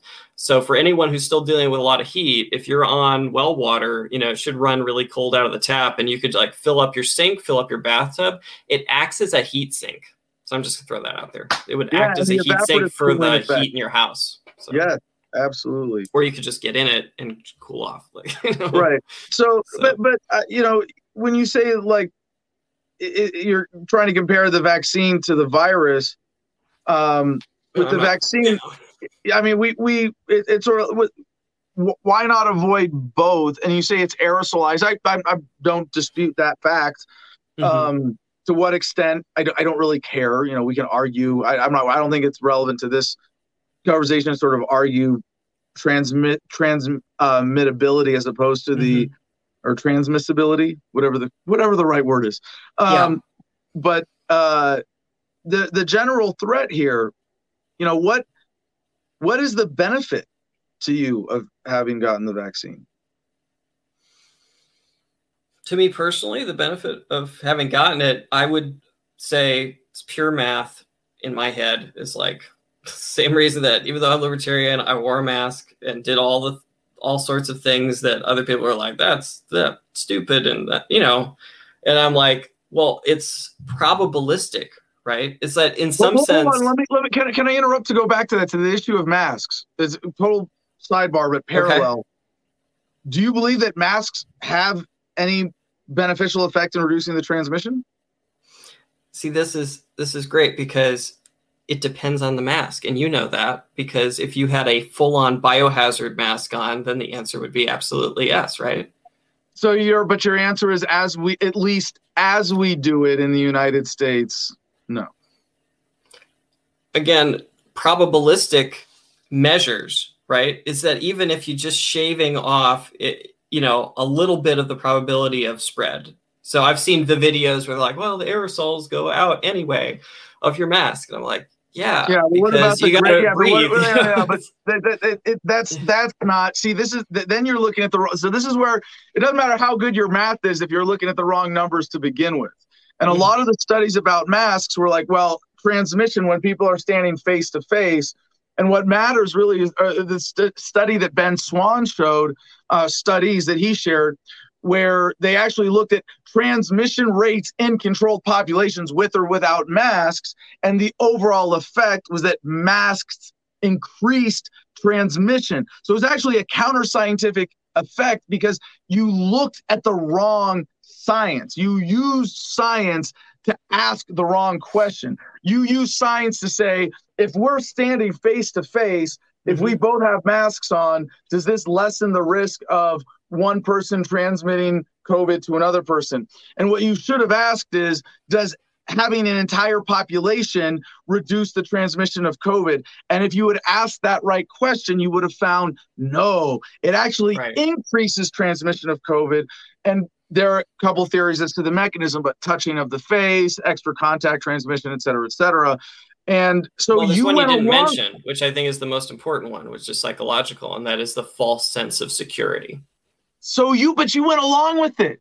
You went, and, and, and I, I want to say shame on you as a libertarian for going along with something that you knew was no. dangerous and counterproductive. No, I don't think it's dangerous. I think that, that your behavior changes when you're wearing the mask in a way that you would increase your risk because you think it's more effective than it is. And what I'm saying is that it's got some level of probability lessening effect, right? And the probabilities add up. So let's say you just are in a financial position um, to work remote from home to stay home.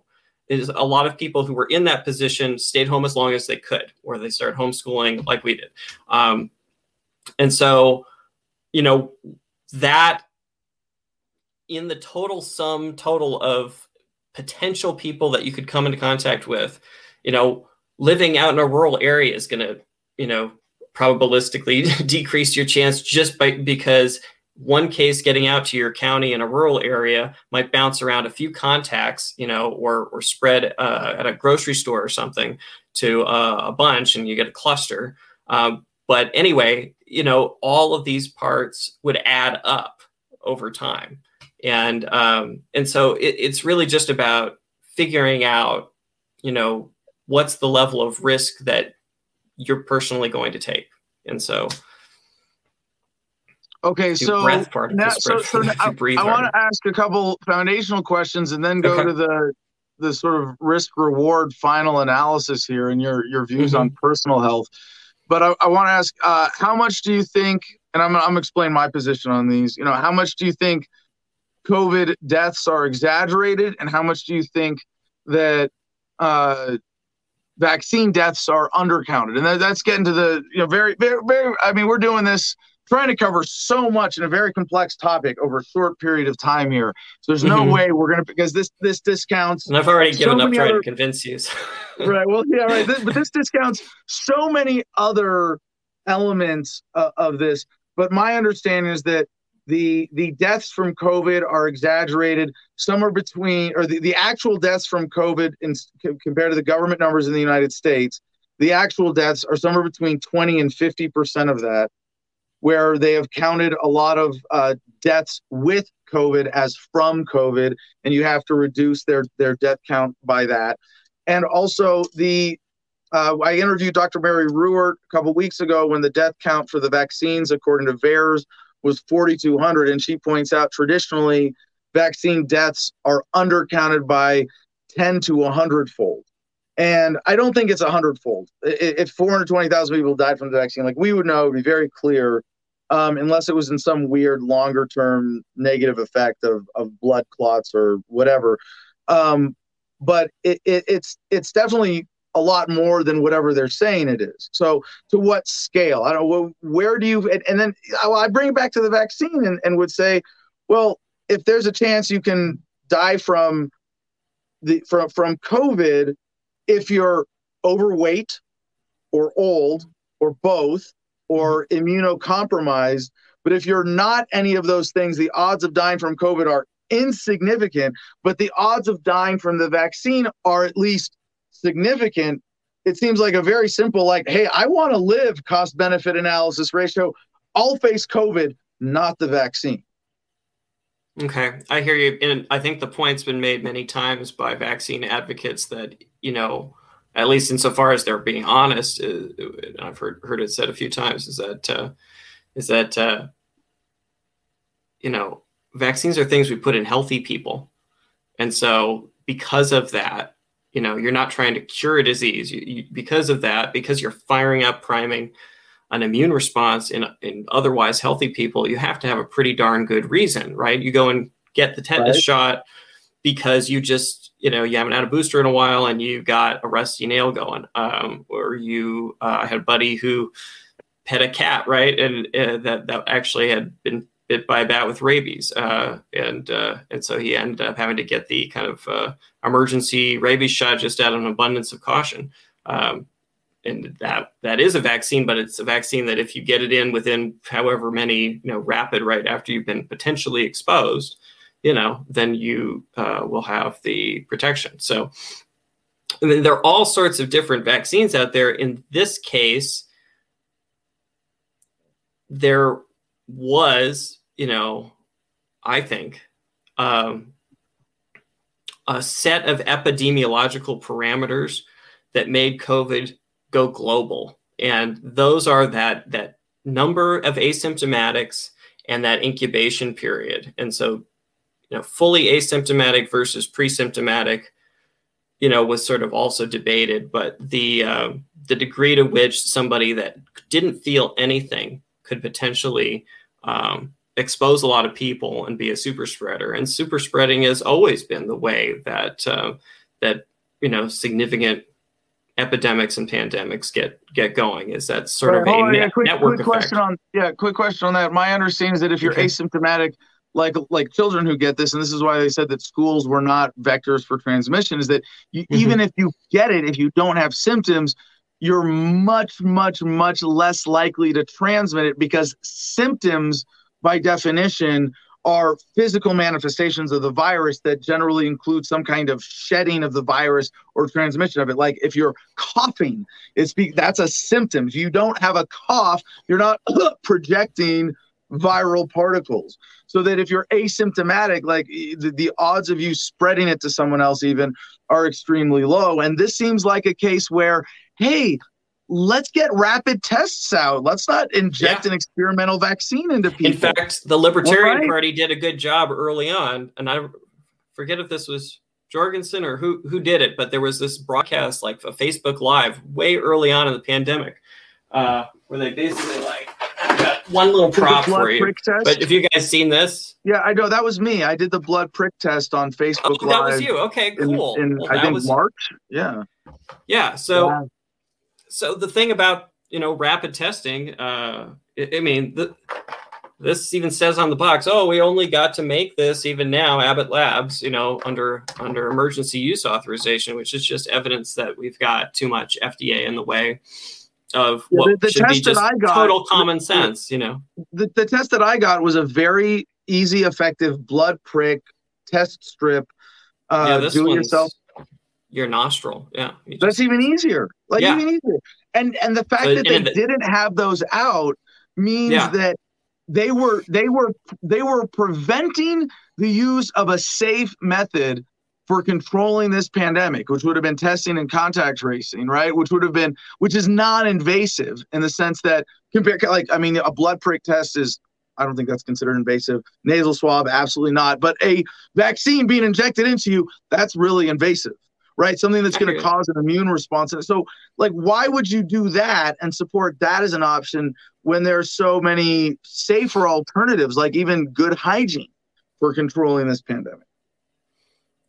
Well, because there there are only so many things you can do and i don't think it's the end all and be all either but there are only so many things that you can do uh, aside from straight up just not interacting with people that that could be carriers, right? And so uh, when you look at some of the other countries that had pretty good numbers and how they achieved pretty good numbers, uh, I mean, that gold standard of number of days of quarantine, and quarantine's not some new thing that a bunch of, you know, draconian government types came up with. I mean, it's, you know, based on the epidemiology of that novel pathogen, you know, you know what the incubation period is on average. So yeah, you, you try to limit uh, the spread that way. And so, in in terms of in terms of the uh, you know all the the mitigating measures you could you could potentially take to get to zero COVID,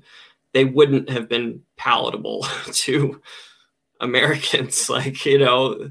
Uh, well, complete- zero COVID's not a realistic or reasonable goal. I mean, that's like well, saying but for some countries that was like, the agenda, and that was very much what they were trying to do. And you know, if you look at at countries that have very low numbers, the, they locked down Melbourne for like one case, right? And so the lock. I mean, we're you know. Yeah, some and like, open the Canadian border because they think so. You wanted the cost crazy, benefit right? analysis. It it, it it it still doesn't justify the policy, you know. And and and and I think by getting the vaccine, it's not just that you're doing something that's bad for yourself, for your own health. It's an un- un- unworthwhile risk, but that you're also feeding into this racket of of bad responses and overreactions that empower government. And you can, I, I would hope, as a libertarian, you can see the parallels with other issues where government says our goal is uh, to eradicate poverty or hunger and just you know like that's the excuse for more power more control and oh surprise surprise the rich get richer and the poor get poorer um, Neil Rademacher, uh, it is so hot that well, GI Mary Jane's pictures are cold, and that is fucking impossible. Does that count as the wrong answer? Yeah. Okay. Uh, so, so Alex, you know we don't have much time. I want to give yeah. you a few more minutes here, though. and Any okay. any questions you want to put me on the spot for, or sure you know your your final points to convince someone in my in my situation. Yeah. Uh, so my question to you, Adam, is is that if we had a completely free market, and again, this is how I approach libertarianism and Ron Paul and all of that, is that I'd much rather talk about the economic stuff that we have in common, probably around, you know, sound money and all of that stuff. But um, you know, when it comes to a real virus that is really killing people and is a real problem, I mean, my solution is like, you know, biotech innovation and deregulating that and making sure that that people are free to come up with all sorts of things, including basically whatever they want to try. You know, if if they think that a particular therapeutic might work. But so my question to you is that if we really had a, a true free market and price discovery in the product of vaccines, you even mm-hmm. said that you're pro-vax in some in plenty of across human history or across the sure. invention of vaccines. So if we truly had a free market and you know maybe they weren't giving the the Moderna shot out for free be, in, it's sort of like a Chinese finger trap. You know, it's a little bit of that reverse psychology. It's like, well, if they're going to hand it out for free, I'm not really going to trust it. But if it was a true free market in with with a price, with all of this COVID going around, I mean, there would be people who would pay money to get the shot. Is that fair to say? Right. So, um, you would probably pay zero dollars until you uh, until it was better. But as like what numbers would you need to see for you to pay money for the shot because based on everything i had read and my understanding of the risk i even said to myself like you know i probably would have paid money for this shot you know not necessarily a lot but okay you know no, I, I, understand if you want it the cost is not that relevant but i, I mean i, I really mm-hmm. want to go back to to some of the other points here that i mean because i am all about the analysis of government through the market approximation mm-hmm. concept. And I use this to describe the setbacks and easements here in Juniper Wood Ranch, where a 40 acre parcel, you have to be set back 30 feet from the edge of your actual property to build in a way that would impede someone using that as an easement, as a right of way to access their property. It's unfortunate that it's government policy that makes it rigid like this, but it's approximately what the market would provide. So it's a good system, right? And it serves mm-hmm. people's needs. Here's the thing you got to be like in a market what would i pay for a vaccine? Like what would people like and you say that in a market uh, people would would demand this vaccine. Uh, no i call bullshit because if there was a market we would have an appropriate way of looking at risks concerns based on how they cost I human totally value agree. right? Absolutely. so we would look at we would look at covid and say okay what's an appropriate response?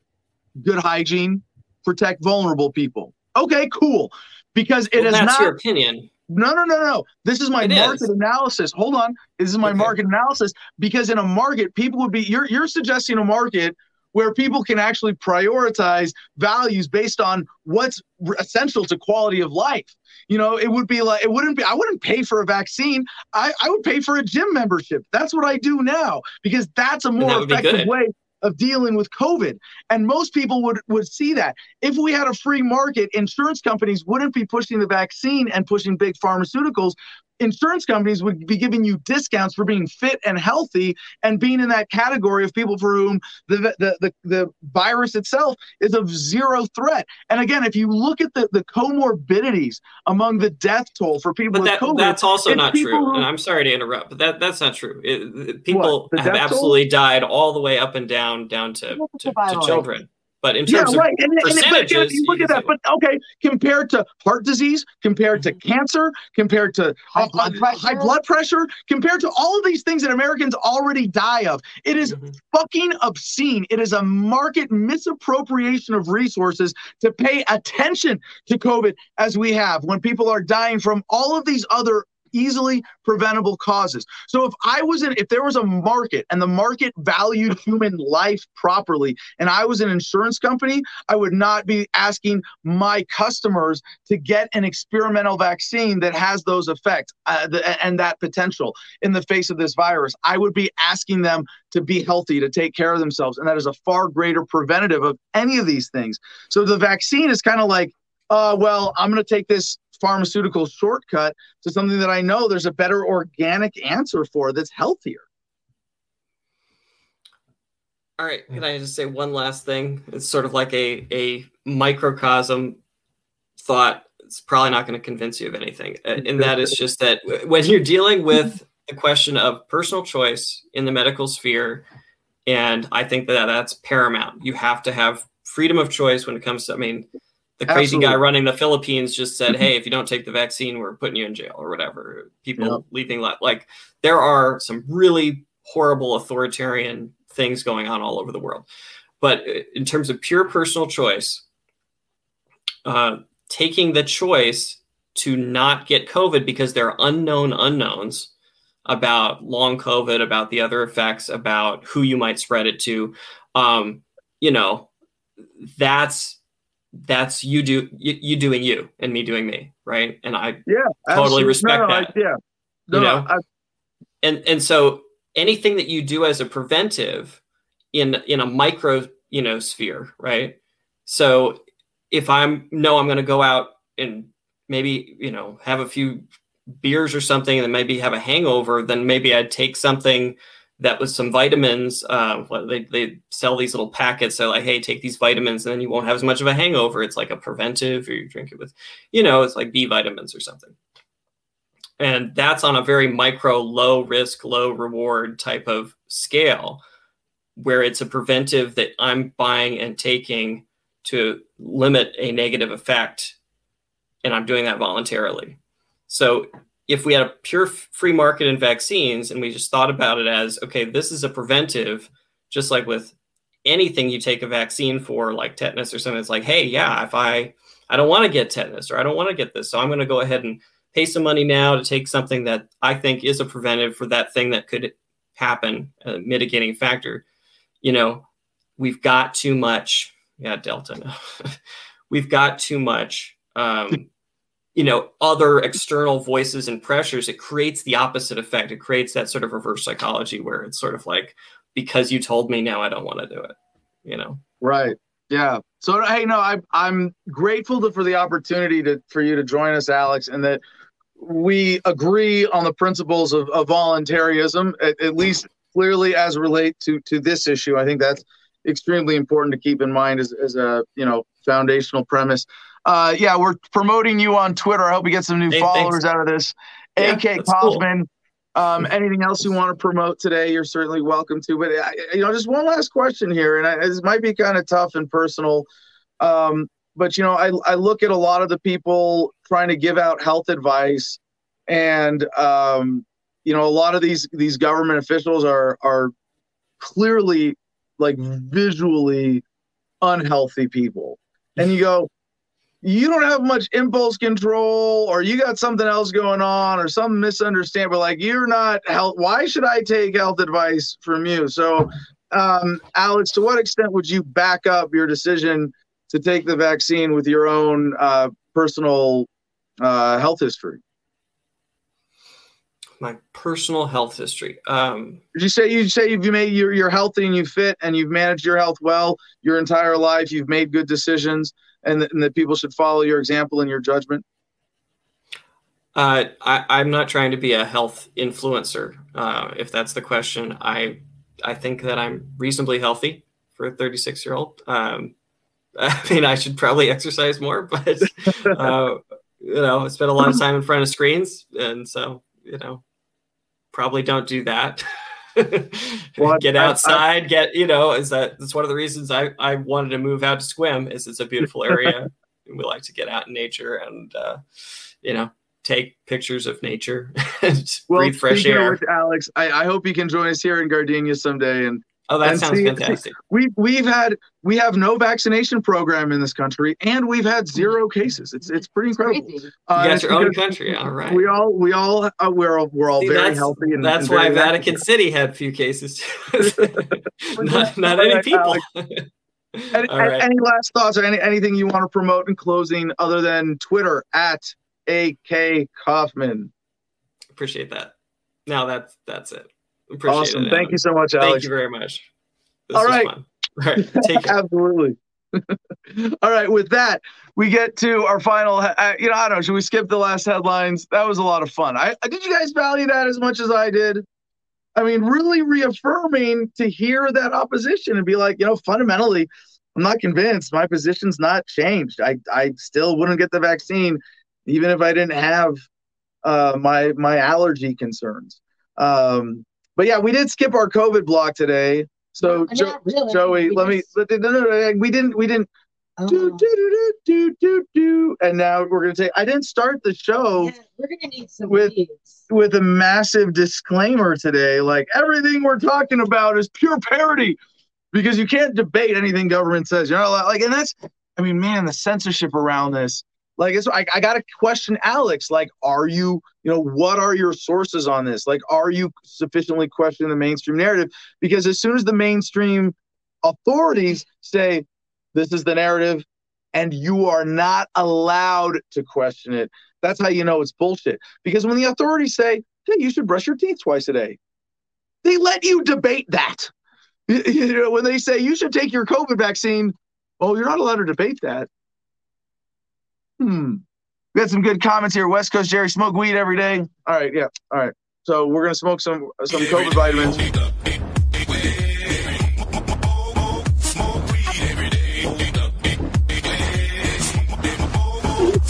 I, suppose I'm done giving out misleading medical advice. Uh, but we did have some quick headlines on COVID today. Reuters, heart inflammation after COVID 19 shots higher than expected in study of U.S. military. Uh, more headlines like that, more and more. Wall Street Journal, Delta variant spread outpaces Australia's COVID 19 contact tracers. You notice the narrative here is, or the sub narrative is, uh, you need to give more money to the government. The highly contagious coronavirus strain prompted authorities to put Sydney into full lockdown for the first time in a year. And finally, in a COVID economics headline from Bloomberg Quint, inflation eats at surging U.S. pay with Biden plans at stake. And basically, no matter how much more, uh, well, here, Americans are enjoying outsized pay boosts this year from desperate employers, but the raises are failing to keep pace with surging prices for everyday goods. U.S. wages likely posted a third strong monthly gain to fuel a 3.6% increase in June from a year earlier, according to economists' forecasts set of the Labor Department's jobs report due Friday. Companies including FedEx and Olive Garden owner Darden Restaurants are raising wages to attract staff, but at the same time, prices for everything from milk to car rentals and gasoline are rising at a rapid clip, eating into those income gains. The Federal Reserve's preferred consumer price gauge rose 3.9% in the 12 months through May, the fastest since 2008. Did you catch that? Inflation 3.9, wages 3.6. If you even believe these numbers, wages are not keeping pace with inflation. With that, we got just a minute. Let's check in with Ant, co-host Ant. What was it, your favorite comment? Who is our contest winner today? Hey, what's going on? Yeah, we had a lot of comments come in today. It's actually surprising. Um, I wasn't able to get all of them up there. Um, Really good stuff. I like the Mad Libs comment contests. right, I, I do too. Um, it said Josh Long said uh, on YouTube, "It's so hot out. Government actually does more good than harm." I, I that one, I like that one. Um, Empty said, uh, "It's so hot they installed a fan on the debt ceiling." Yeah, that, Was, Yeah. that was my That, favorite. that's that one's awesome. And then uh, you know Jack B said, uh, "It's so hot out. The government is taxing air conditioning."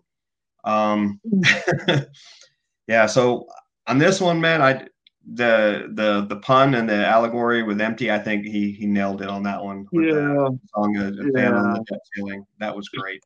So I'm not sure if empty's in the producers club or not, but. but All right. Well, thank you. Hey, by the way, a couple quick stories we missed from the producers club today. I hope everybody agreed with going long on Alex there. That was a lot of fun. Really good conversation. Totally. WRAL.com, I think it was Matt Baxley shared this one. Owner of venomous zebra cobra previously bitten by green mamba snake. And it's good. Why is this a headline? Because it's on the loose uh, in Raleigh. Uh, neighbors are waking up to another day of anxieties. police continue to try to catch the zebra cobra lost in a Raleigh neighborhood. The venomous snake can spit multiple feet, making even a morning dog walk a scary task. Yeah liability for venomous snake owners insurance maybe um and joey wanted to point out that ernestine shepherd um at what age 86 Yeah. was certified by the guinness book of world records as the oldest female bodybuilder. and still runs active. I active saw class. her. I, I saw her. That That which, which makes that me want to lady is debate the like definition of bodybuilder, but that's fucking awesome. We're gonna right? get her on, man. And all right, we just have a few seconds. Thank you. Let's get Jim producer notes. What's going on? Thanks for watching, everybody. You can see all the links we didn't get to cover at t.me forward slash Adam versus Man. That's a public Telegram channel. I'd like to give a shout out to our watcher on Twitch. We got some Twitch watchers I've been mm-hmm. following. We were up to five viewers on Twitch, so that's awesome. We're, we're grinding out. Yep. I think that's a threshold. Patreon.com forward slash Adam versus the Man shows you the different levels you can support the show. HomefrontBattleBuddies.com is an awesome veterans nonprofit that we're promoting, so definitely check them out. Instagram at the Garden of Freedom is a handle to check out all the pictures and videos of everything going on with Adam up there in Gardenia. The Crypto6.com. You can donate to the people that were rated up in Keene, New Hampshire, and GoGreenEnergyOnline.com is the best do-it-yourself website for off-grid learning. Have a great day, everybody. Sorry for going. Well, peace and love, y'all. Choose happiness and be excellent to each other.